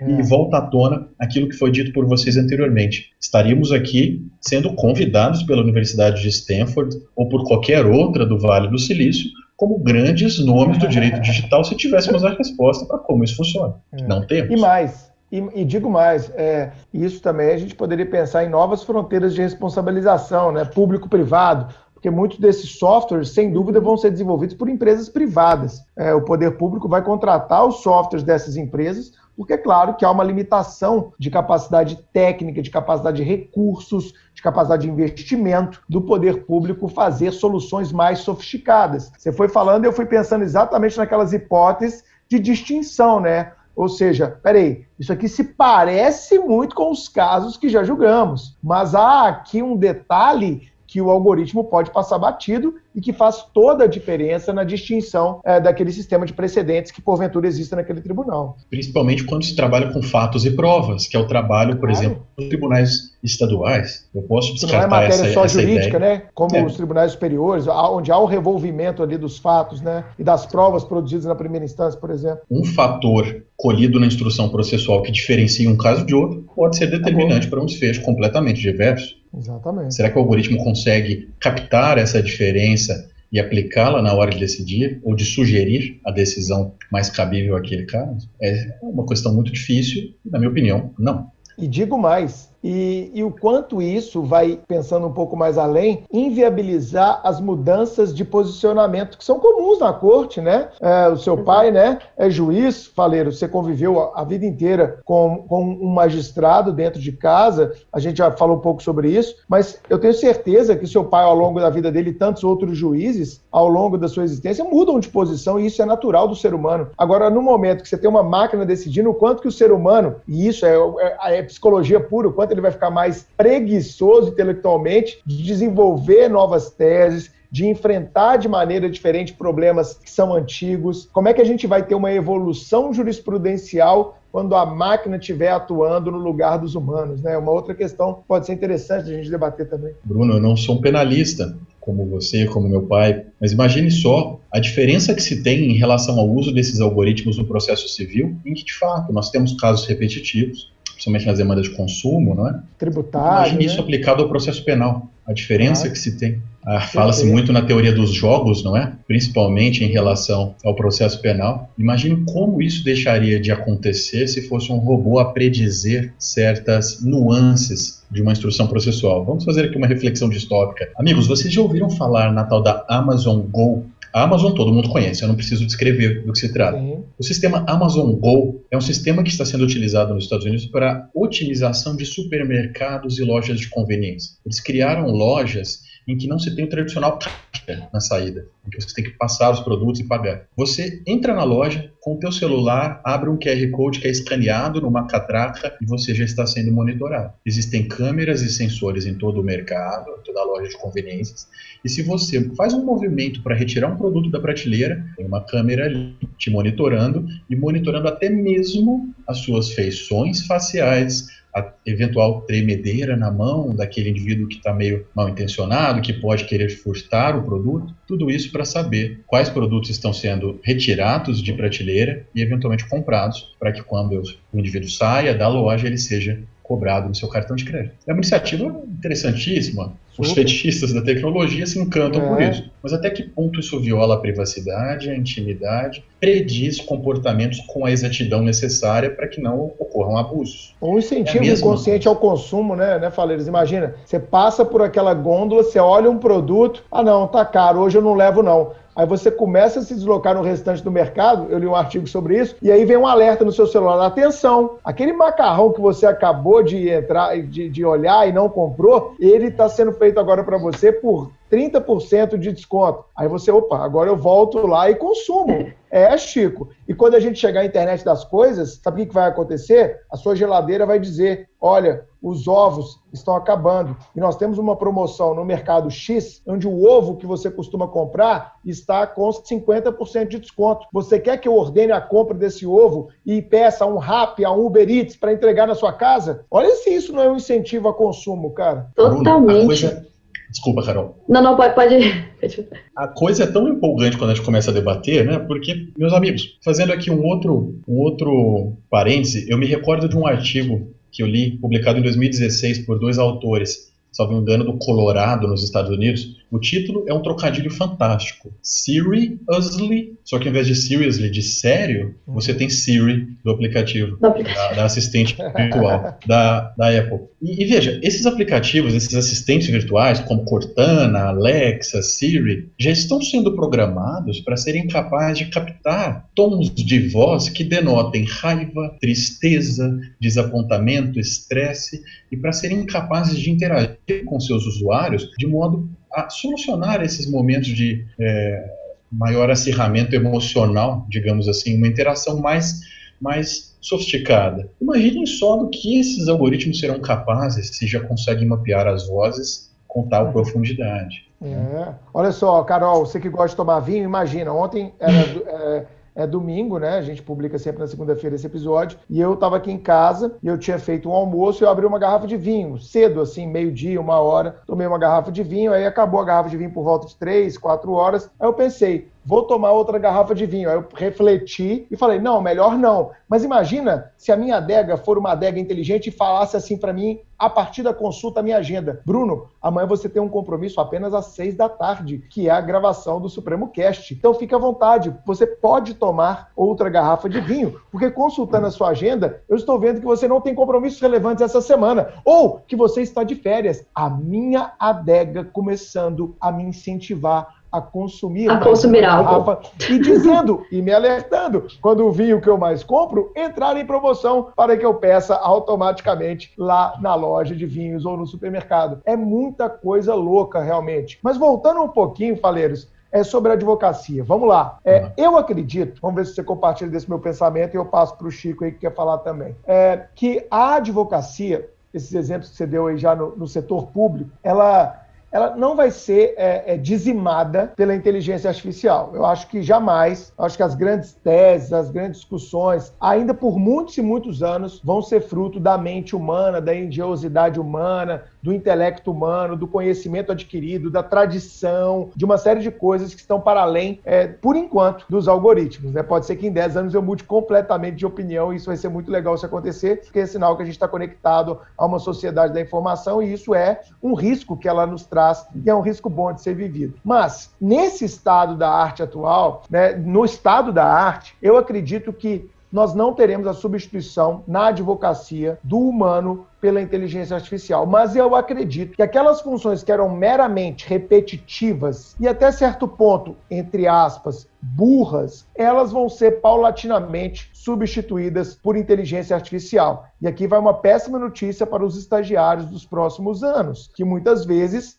desculpe a sinceridade, faziam tarefas simplesmente repetitivas de copiar e colar, é, tarefas braçais, vamos colocar assim, e eu não sei é, é, se você compartilha da sua opinião. Você quer falar antes, Chico? Só duas coisas rapidamente. É, a, aquilo que eu havia falado antes, que é da criação constante de novas necessidades, e esse é o objetivo né, das forças produtivas econômicas na atual, no atual estado do capitalismo. Né? Não é mais prover as necessidades básicas é, das pessoas, como acontecia no início do capitalismo industrial. Mas isso também já é outra, é, já é outra discussão. E segundo ponto, eu comecei a, a, a, o nosso episódio hoje justamente fazendo uma essa rápida ponderação e reflexão sobre a tarefa dos estagiários. Eu concordo com você boa parte dos estagiários eles trabalham justamente com o Ctrl C, Ctrl V em determinadas, fazendo determinadas peças repetitivas. Agora, é, é, muitas vezes eles precisam disso para compreender a estrutura das peças, o pensamento jurídico, é, para entender como que uh, toda a arte, a ciência e a dogmática jurídica é aplicada ao direito na prática, nesse método. A, é, o, o, que, o que significa que, de certa forma, é, é ruim substituí-los nesse contexto. Agora, agora, eu, eu tenho certeza, a, a, aqui vocês já devem ter estagiado, se não é, enfim, trabalham, o Bruno é, em órgão público, o Bruno nunca admitiria isso, mas é, já estagiei em muitos órgãos públicos, tanto na Defensoria Pública, quanto no Ministério Público, quanto na magistratura, no, no, no Tribunal de Justiça, e eu percebo que nessas tarefas repetitivas, os estagiários muitas vezes, não todos os profissionais são assim, mas muitas vezes substituem respectivos agentes políticos é, ou né, os respectivos funcionários públicos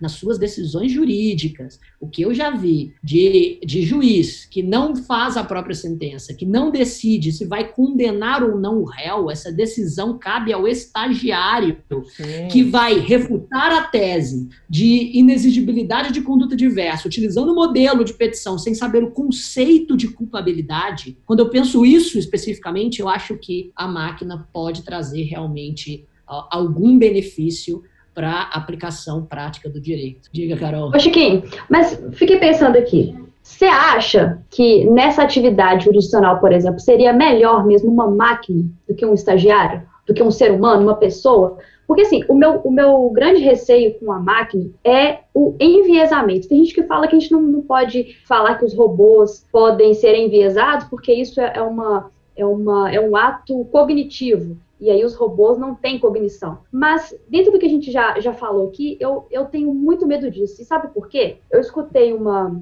palestra do professor Dierle Nunes, ele fala muito sobre inteligência artificial também, e ele pediu para a gente fazer o seguinte: abrir o Google e pesquisar pessoa bonita, para ver o que aparece. E depois pediu para a gente pesquisar apenas pessoa. Os resultados dessas duas pesquisas foi o mesmo, só pessoas brancas. E aí, quando a gente parte desse pressuposto, a gente começa a pensar por que, que essas pesquisas trazem esses resultados. Então, quando a gente leva isso para o judiciário, por exemplo, eu vejo um grande problema de a gente transferir essa responsabilidade, esse ato, para uma máquina, sendo que, ainda que seja um estagiário, como você mesmo falou, ele está aprendendo, ele está vendo como funciona o processo e vai ter um controle de, uma, de um outro ser humano, seja um, um assessor ou o próprio juiz depois, no final, para avaliar aquele trabalho. A máquina, eu acho que isso seria muito complicado. Seria complicado tanto o trabalho da máquina em si, quanto o controle depois, entende? Eu, eu tenho esse receio, assim. O que, que, você pensa, Faleiros, sobre isso tudo aí que eu, Chico e Carol falamos, cara? É, meus amigos, nós estamos no limiar de uma discussão fundamental. Eu penso, resumidamente, que os algoritmos ainda são reflexos de nós, seres humanos, especialmente de quem os desenvolve. A discriminação algorítmica e até mesmo certos usos abusivos e discriminatórios, como esses que levam em conta gênero, raça, etnia, são também um pouco reflexo de nós mesmos, enquanto seres humanos. Meus caros, em 2019, num dos testes do famigerado carro autônomo, veio essa discussão à tona. Ou seja, nós teríamos algoritmos totalmente capazes de predizer quem são os transeuntes, descobriu-se que havia uma maior propensão daqueles algoritmos de ignorar um transeunte de pele negra e atropelá-lo. O algoritmo do carro autônomo seria incapaz de distinguir a pessoa branca da pessoa negra, o branco ele evitaria, num caso de abalroamento, o negro não. Querem exemplo mais dramático do que esse? O enviesamento, que a Carol comentou, vem à tona exatamente nesse contexto, exatamente nesse ambiente. É aí que eu digo que temos que refletir sobre como tutelar os algoritmos a partir dos reflexos das nossas próprias falibilidades. A ideia de uma heurística computacional infalível me parece ainda distante, embora tecnicamente mas muito mais moralmente. Essa é uma reflexão rápida que eu teria em relação a isso, mas quero ouvi-los também. É perfeito. Eu, eu, concordo plenamente com você, cara. E, e eu acho que é, esses padrões é, morais são sempre a, as questões mais sensíveis, né? É, estudando um pouquinho de inteligência artificial, eu, eu fui caminhando para neurociência, cara. E encontrei autores é, belíssimos, como Antônio Damasio, né, um português radicado nos Estados Unidos, e que ele, ele tem falas que são é, fantásticas a respeito é, do quanto a gente não as máquinas jamais alcançariam os processos decisórios humanos. E esse vai ser um dos grandes dramas é, que nós vamos ter no desenvolvimento dessa, desse limiar entre direito e tecnologia.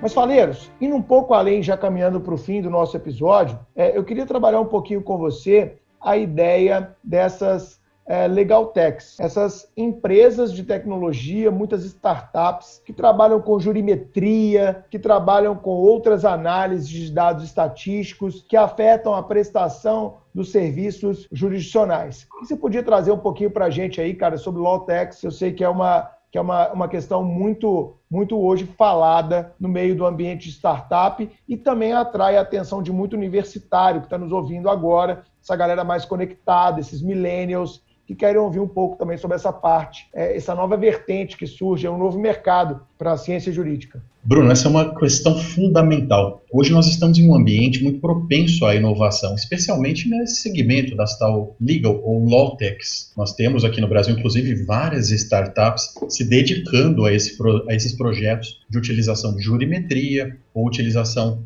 dos tais robôs, advogados, etc., para a otimização das rotinas dos escritórios. É um ambiente extremamente promissor do ponto de vista de mercado, inegavelmente. Nós temos aí potencial de crescimento, de alavancagem, inclusive em relação ao uso da jurimetria para aquilo que você descreveu muito bem, não é? A substituição dos, dos, estagiários ou das rotinas mais braçais, mais simplificadas do dia a dia de um operador do direito por algoritmos. As minhas reflexões sobre isso são um pouco mixed. Eu tenho um pouco de otimismo misturado com um pouco de pessimismo. Eu digo isso porque a inovação continua a caminhar em ritmo acelerado e trará novas oportunidades de mercado. É óbvio que sim. Nós teremos novos empreendedores do direito trazendo soluções jurídicas inovadoras capazes de atender a essas demandas de mercado, dessas tais law ou legal techs, com muita coesão e cada vez mais aprendizado de máquinas. Por outro lado, essas reflexões todas que nós construímos ao longo desse Supremo Cast vêm à tona e ecoam nos nossos ouvidos quando nós pensamos no desenvolvimento desses algoritmos destinados a um fim tão sensível quanto a atividade da advocacia ou tantas outras atividades ligadas ao direito que dependem desses sistemas, mas que são carentes desses usos e dessa testagem. Eu diria que Hoje, mais do que nunca, Bruno, quem pretende empreender nesse segmento precisa se aprofundar sobre o estudo de algo que tem sido muito falado aqui no país, o tal do compliance. A ideia de compliance norteia todo tipo de atividade que não tem sólidas balizas regulatórias. Essa ideia de autorregulação, se me permite usar o termo, até mesmo de parametrização de certas balizas na lacuna de eventual legislação ou ato regulamentar, é o que deve nortear os desenvolvedores, principalmente para que não se caia naquele senso comum de acreditar, com base no fetichismo da técnica, que os algoritmos são infalíveis. A LGPD nos traz o embrião desse tal compliance digital o artigo 50 da lei descreve a possibilidade, eu falo possibilidade porque é utilizado o verbo poder e não o verbo dever em relação ao uso do, da governança dentro das atividades de tratamento de dados, e, e nos dá um sinal muito claro de uma tendência do legislador brasileiro de premiar ou de elevar até mesmo ao patamar de positivação o bom uso da governança para prevenção de danos e de riscos nada mais é do que um festejo à função preventiva que a própria responsabilidade civil nos apresenta e sobre a qual nós nos dedicamos tanto ao estudo. Nesse sentido, caberá não apenas ao desenvolvedor do software, aquele que tem o um contato direto com a programação do código-fonte de uma aplicação qualquer baseada em jurimetria, mas também aos seus usuários, advogados, magistrados, membros do Ministério Público, da Advocacia Pública, defensores, etc. Cada um terá um papel fundamental na testagem e na calibragem desses algoritmos. Sendo essa uma realidade inevitável, cabe a cada um de nós o bom senso no uso e na testagem dessas plataformas. Essa é a minha visão daqui para o futuro. Eu gostaria de ouvi-los também em relação ao que pensam. Perfeito, eu, eu concordo plenamente. Muita gente está chamando isso de governança de algoritmos, né? Alguns estão chamando de compliance de dados, é um nome que a gente sempre vê é, né, no artigo 50 da LGPD, que deve entrar em vigor ainda em 2020, pelo, pelo ao que tudo indica, né? Enfim, eu acho, eu acho essa, essa, essa temática super interessante.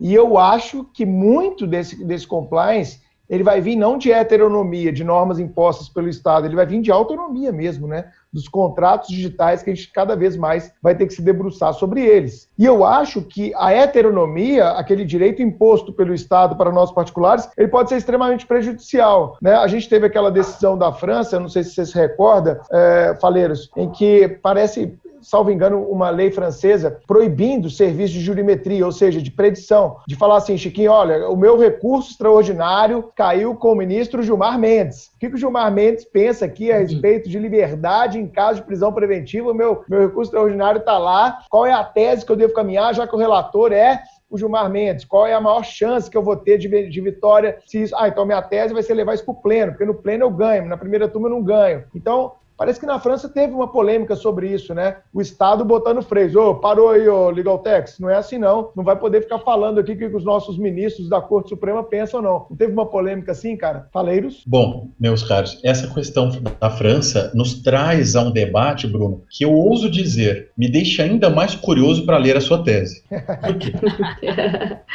a perspectiva de uma mudança ou mutação da autonomia privada em um ambiente em que os algoritmos estão presentes nos instiga e nos traz a uma discussão muito mais complexa. Aquilo que foi aventado anteriormente aqui nesse nosso Supremo Cast, um embate entre público e privado, uma relação muitas vezes temerária entre essas grandes empresas que desenvolvem essas plataformas e o próprio poder público. Apenas para citar um outro exemplo mais próximo, Bruno, nós tivemos recentemente uma polêmica envolvendo o Tribunal de Justiça do Estado de São Paulo e a Microsoft. Vocês devem ter acompanhado a questão da, da Microsoft em relação à licitação que foi, salvo engano, dispensada naquele caso concreto e que gerou uma polêmica enorme no CNJ em relação a essa contratação para desenvolvimento de um software. Nem preciso dizer do porte da Microsoft enquanto uma big tech, mas ainda do entrelaçamento dos interesses de uma corporação desse porte em relação aos usos que um tribunal gigantesco como é o Estadual de São Paulo poderia dar a uma plataforma por ela desenvolvida. Volta à tona que eu acabei de dizer, esse tal compliance, que parece uma, um anglicismo importado às pressas para o nosso direito,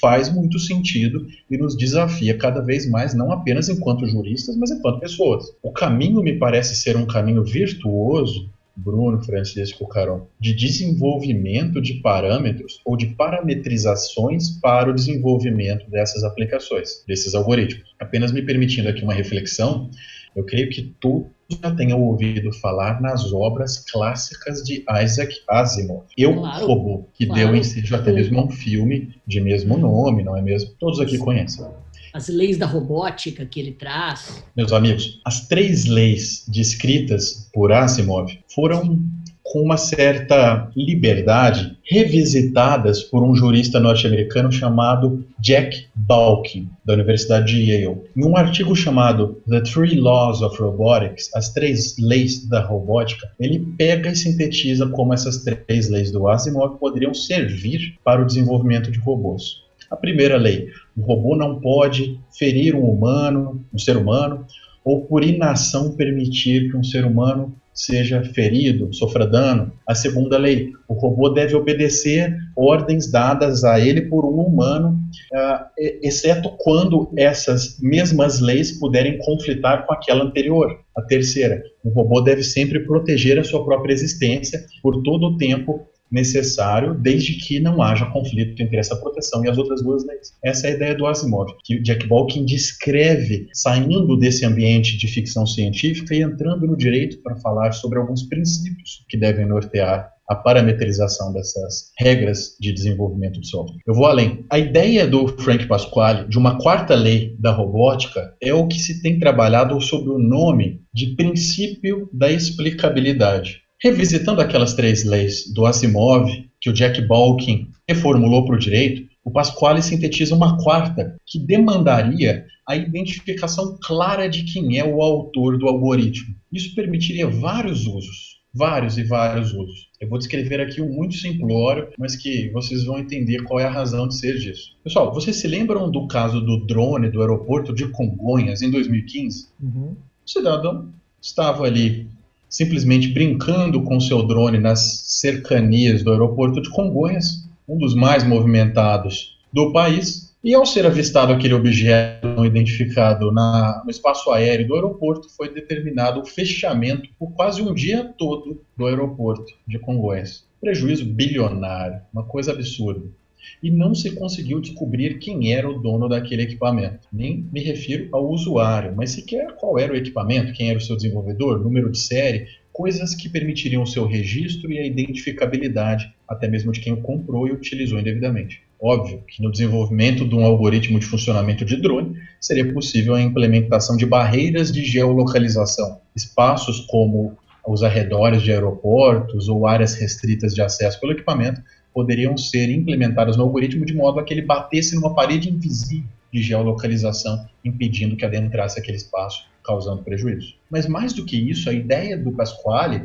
seria de que, se nós não podemos ter registros amplos de todo tipo de como nós temos para os imóveis, para os veículos, identificando os seus proprietários, será que nós não poderíamos ter dentro do algoritmo pelo menos algo que exigisse um cadastro preliminar, um acesso, ainda que por backdoors ou em situações excepcionais e extremas, a dados que identifiquem esse usuário, ou se não, pelo menos o seu desenvolvedor, para sabermos como ele pode ter falhado durante o desenvolvimento daquela aplicação, deixando uma lacuna causadora de danos, é uma reflexão interessante que nos remete exatamente à necessidade do compliance. Essas tais leis do Asimov, que são sintetizadas pelo professor Valk, ou até dessa quarta lei que norteia o princípio descrito pelo Pasquale, já serviram para a edição, meus amigos, de um regulamento europeu sobre inteligência artificial. O regulamento é de 2015 e veio à tona sendo editado e implementado em 2017. Fala-se na personalidade eletrônica dos robôs ainda de forma prospectiva para o futuro. Não se tem uma fórmula definitiva, mas a ideia, e o professor Nelson Rosenwald fala sobre isso com muita categoria, é que se tenha nexos de imputação para permitir a responsabilização até mesmo do robô nesses casos extremos. Como isso funcionaria? Existem várias possibilidades. Nós poderíamos pensar até em seguros obrigatórios para uhum. determinados tipos de algoritmos. Patrimônio de afetação.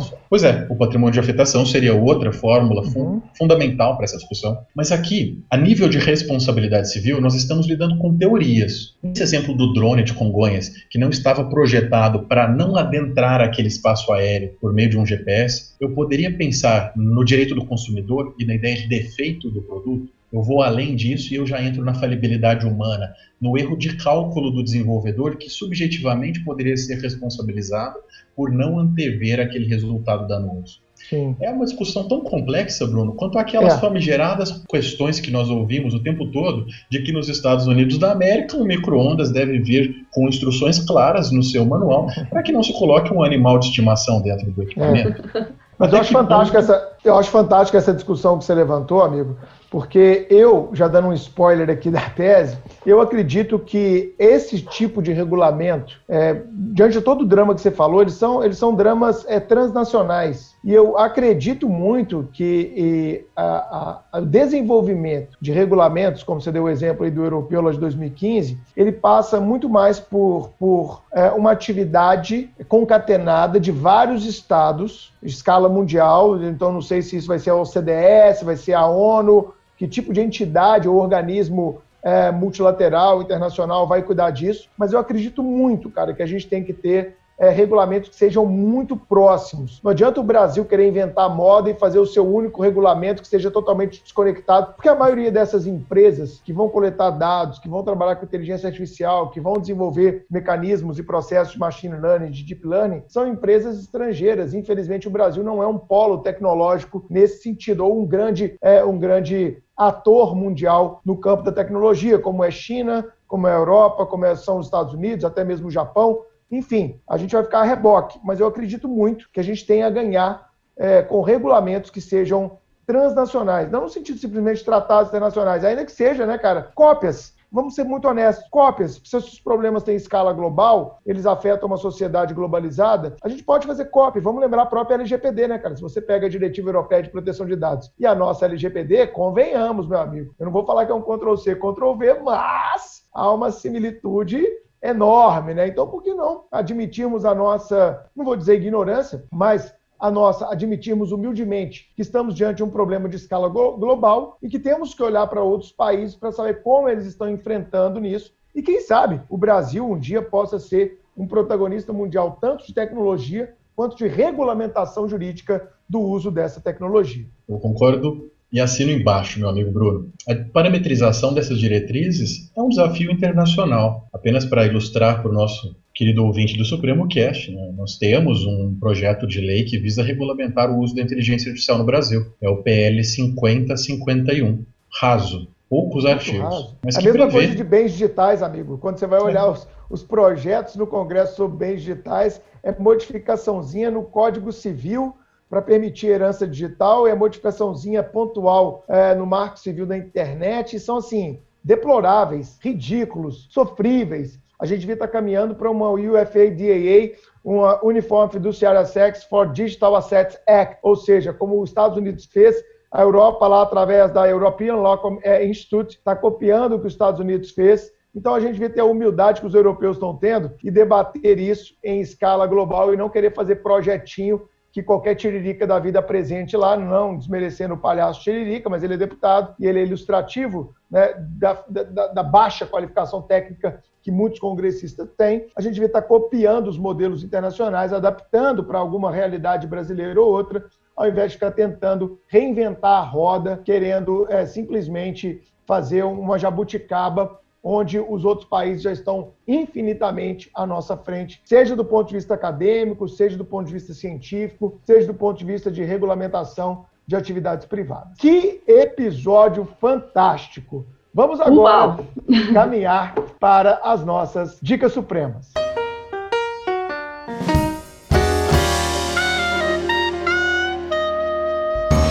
Você trouxe para gente? Vamos lá, eu traria só uma, mas o, o Faleiros é, tocou em Isaac Asimov. Bruno, eu, eu, sou um nerd, assim, de infância, sabe? Nerd de pai e mãe. Isaac Asimov é uma das minhas grandes paixões é, todos os, quase, não, não todos, não, não, li todos porque ele foi um escritor muito profícuo, mas ele basicamente inaugurou a, a, a ficção científica contemporânea. Eu tenho que pelo menos recomendar só um, um livrinho dele. É, o livro se chama Fundação. E é o, o, primeiro episódio de uma série no qual, olha, olha que sensacional. Imagine uma civilização muito mais avançada que a nossa é, é, tecnologicamente, é, no qual existe um império que é multiplanetário, né, controlado por um, por um governo central. E existe um pesquisador, um cientista, que desenvolveu um ramo do conhecimento que ele chama de psicohistória, que é uma ciência multidisciplinar que envolve a economia, a psicologia, a história e principalmente a matemática. Ele então cria um modelo matemático de predição do futuro político do império. E ele demonstra matematicamente que o império não só vai ruir, como toda essa civilização galáctica cairia em uma barbárie completa de 50 mil anos e talvez se extinguiria. É impossível que é, o futuro não seja esse, mas ele poderia abreviar o tempo de barbárie se uma fundação fosse criada para preservar o conhecimento da humanidade. E a história começa aí. É simplesmente fantástico. Nome do livro, Chico? O nome é Fundação, Fundação do Isaac Asimov. Exatamente. É uma, é uma das principais obras de ficção científica do mundo.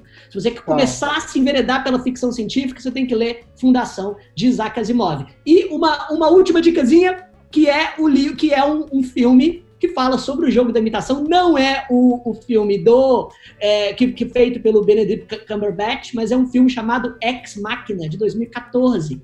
E, e nesse filme, um, um, cara que é um programador é chamado por um dono da empresa, ele faz o papel, esse dono da empresa faz o papel, sei lá, do Bill Gates hoje, e o dono da empresa fala: Olha, eu criei o robô perfeito capaz de passar no jogo da imitação. Eu quero que você aplique é, esse, esse, esse jogo de imitação nesse robô, sabendo que ele é um robô, para eu te mostrar que ele vai passar. Essa é a premissa do filme. É também maravilhoso. Sensacional, Chiquinho.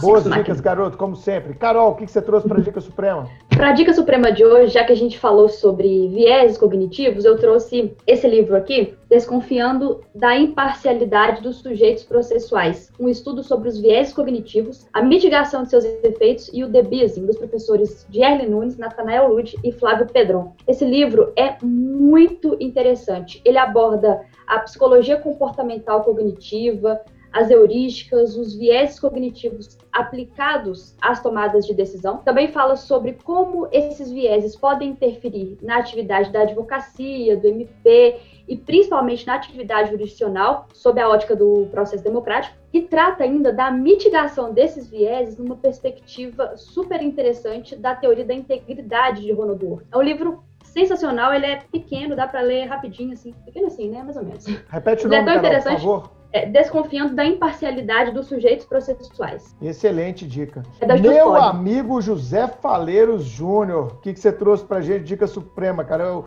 o Faleiros, quando você senta para conversar com ele, Chico, você sai com 30 livros. A última palestra do Faleiros que eu assisti, eu mostrei para ele. Eu anotei 12 livros que ele citou, né, como dica suprema na palestra. o que, você trouxe pra gente, Faleiros? Bruno, Francisco e Carol e nossos queridos ouvintes. Eu não posso deixar de trazer aqui algumas sugestões um pouco fora do que eu já sugeri ao longo do Supremo Cast. Eu fui citando ali alguns autores, mas ó, para tentar atender a todos os gostos. As sugestões do Francisco e da Carol foram perfeitas, mas não deixem de assistir também o Jogo da Imitação. O filme, que conta a história do Alan Turing, está disponível na plataforma Amazon Prime. É um filme de 2014 2014 que foi ganhador do Oscar. Oscar. Vale muito a pena. Mas para além disso, Bruno, tentando agradar aqui a todos os estilos e preferências dos nossos ouvintes, eu não vou aqui chover no molhado e indicar a leitura de 1984, do George Orwell, ou do Admirável Mundo Novo do Huxley. Não, leiam o romance Nós, do escritor romancista russo Yevgeny Zamyatin. Se escreve Z-A-M-I a-T-I-N, Zamyatin, Nós. Vocês encontram em qualquer plataforma. É uma obra fabulosa, distópica, escrita nos anos 20 e que vai trazer reflexões importantes sobre isso que nós estamos tratando. Mas não deixem aqueles que querem uma leitura mais jurídica de conferir o Impérios da Comunicação do Tim Wu, se escreve T-I-M-W-U, publicado no Brasil com esse nome, Impérios da Comunicação, pela editora Zahar, e também aí uma leitura em inglês, porque não traduzida até o momento, o The Black Box Society, do Frank Pasquale, uma leitura fantástica que vai trazer à tona todas essas inquietações sobre os algoritmos. Por fim, mas não menos importante para os nossos ouvintes gamers que estão ansiosos pelo lançamento do Cyberpunk 2077, talvez a maior produção do mundo dos games, que se tem notícias até o momento e que explora esses assuntos, consultem o game Detroit Become Human. Pode ser uma boa diversão até o mês de setembro para aqueles que querem entender mais sobre as leis de Asimov, sobre o próprio Alan Turing e sobre como os robôs poderiam se rebelar contra nós no futuro que está não tão distante. Excelente. Eu, eu, posso dar dica de games aqui? Eu sou, eu sou o nosso nossa dica não, suprema. Você não, só o convidado tem ah. liberdade aqui de indicar o que ele quiser, né? Porque aqui a gente é, dá total autonomia aos nossos convidados. Olha... E o Faleiros é um convidado que poderia ficar aqui meia hora sugerindo, ou uma hora sugerindo livro, sugerindo filme, sugerindo série. Cara, sensacional. Eu, para fechar, Chico, depois só, eu vou dizer, você. Só vou, dizer, só vou dizer que eu também estou esperando o Cyberpunk é, 2077. Primeiro que eu confio muito na CD Projekt Red, que é uma empresa sensacional do mundo dos jogos hoje. E segundo que, cara, esse jogo vai ser simplesmente sensacional. Pronto, sensacional. Eu e Carol ficamos boiando aqui, assim como a maioria dos ouvintes. Entendi nada. Bom, vamos à minha dica suprema suprema, a minha dica suprema é o livro Inteligência Artificial e Direito. Eu acho ele um livro bem interessante. É da Ana Frazão e da Kathleen Mulholland, que são lá do Rio, são grandes professoras, né? Falei, já estivemos junto com elas em alguns congressos aí, Brasil afora. E é um livro bem bacana porque é uma coletânea de artigos. Então vai falar de inteligência artificial,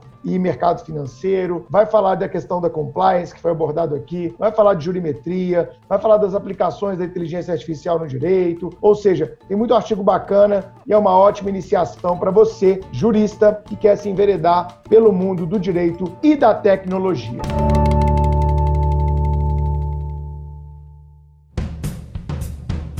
Temos um episódio fantástico, meu amigo Faleiros. A sua experiência de ter participado do quadragésimo episódio do Supremo Cast. Meus caros, que honra! Agora eu me permito aqui adentrar a esse ponto fundamental. Este é o quadragésimo episódio dessa que já é uma série com temporadas e temporadas riquíssimas de debate entre o direito e as diversas questões e contingências sociais. Bruno Zampieri, meu caro Chico, minha querida Carol, nós estamos encerrando aqui um episódio que eu espero que seja histórico, não pela minha humilde participação, mas pela trajetória que foi construída até este momento pelo Supremo Cast. Nós temos ouvintes assíduos, eu sou um deles. De fã, me tornei um participante e espero poder retornar no episódio de número 400, no de número 4000, no de 1 milhão, porque esse é um projeto formidável do Supremo, imperdível para todos os que querem se atualizar e se manter em contato com o que há de mais atual. Vocês estão de parabéns, ó. Eu me curvo ao Supremo nesse momento.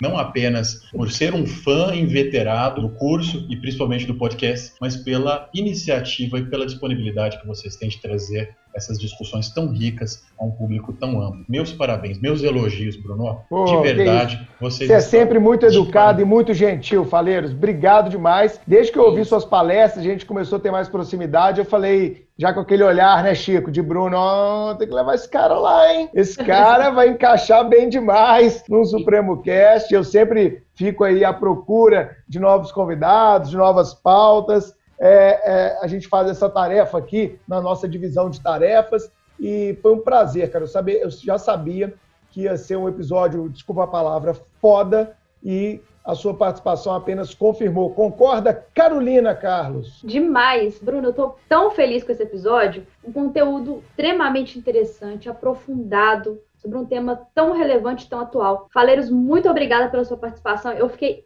impressionada com a cultura do Faleiros, com a Bom. propriedade que ele tem para tratar do tema, com o conhecimento dele. De verdade, Faleiros, muito obrigada. Tenho certeza que os nossos ouvintes vão aprender muito nesse episódio. É isso, Carol. E você, Chico? Você que é um nerd clássico, Exato. gostou da convocação do Faleiros? Faleiros, um parênteses. Você se considera nerd, cara, também? Assim, você falou de game, falou de livro. A pergunta é retórica? Não, a pergunta é Vamos lá não dá para trabalhar com direito digital sem ser pelo menos um entusiasta né, das novas tecnologias. Então, o lado nerd acaba falando mais alto, às vezes por vocação acadêmica, às vezes por hobby.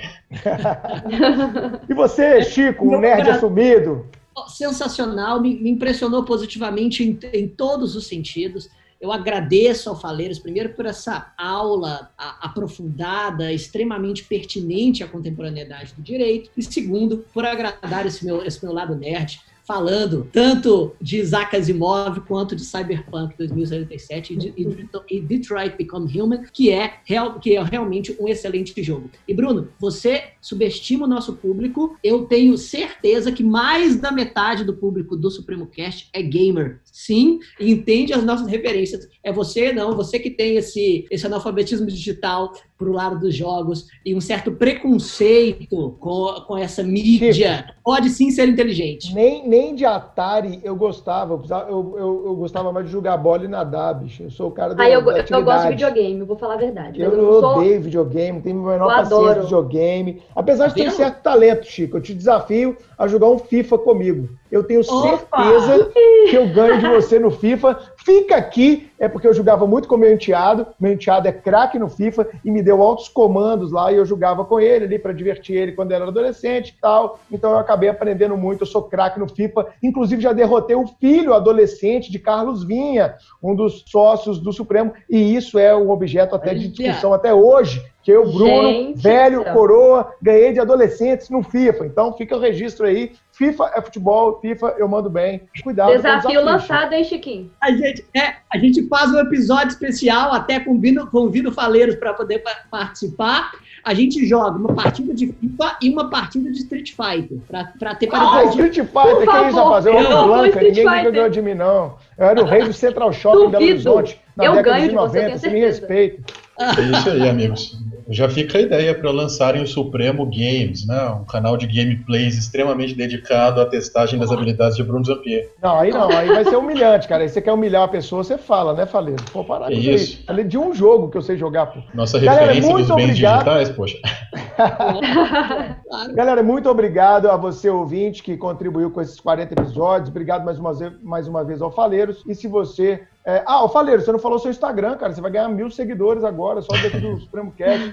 Fala seu Instagram pra galera te seguir aí, meu amigo. Pessoal, quem quiser me procurar, então fique à vontade. Eu estou no Facebook, no LinkedIn e no Instagram, com o nome José Faleiros Júnior, não tem como errar. O arroba é José Faleiros JR, bem simples. Estou à disposição de todos. Se quiserem bater um papo, aprofundar essas discussões todas que nós trouxemos hoje, estou ali à disposição de todos. Obrigado. Show. Marquem o Faleiros lá quando printarem a tela desse nosso fantástico episódio sobre direito e tecnologia. Obrigado, Carol. Obrigado, Chico. Valeu. Tchau, gente. Tchau.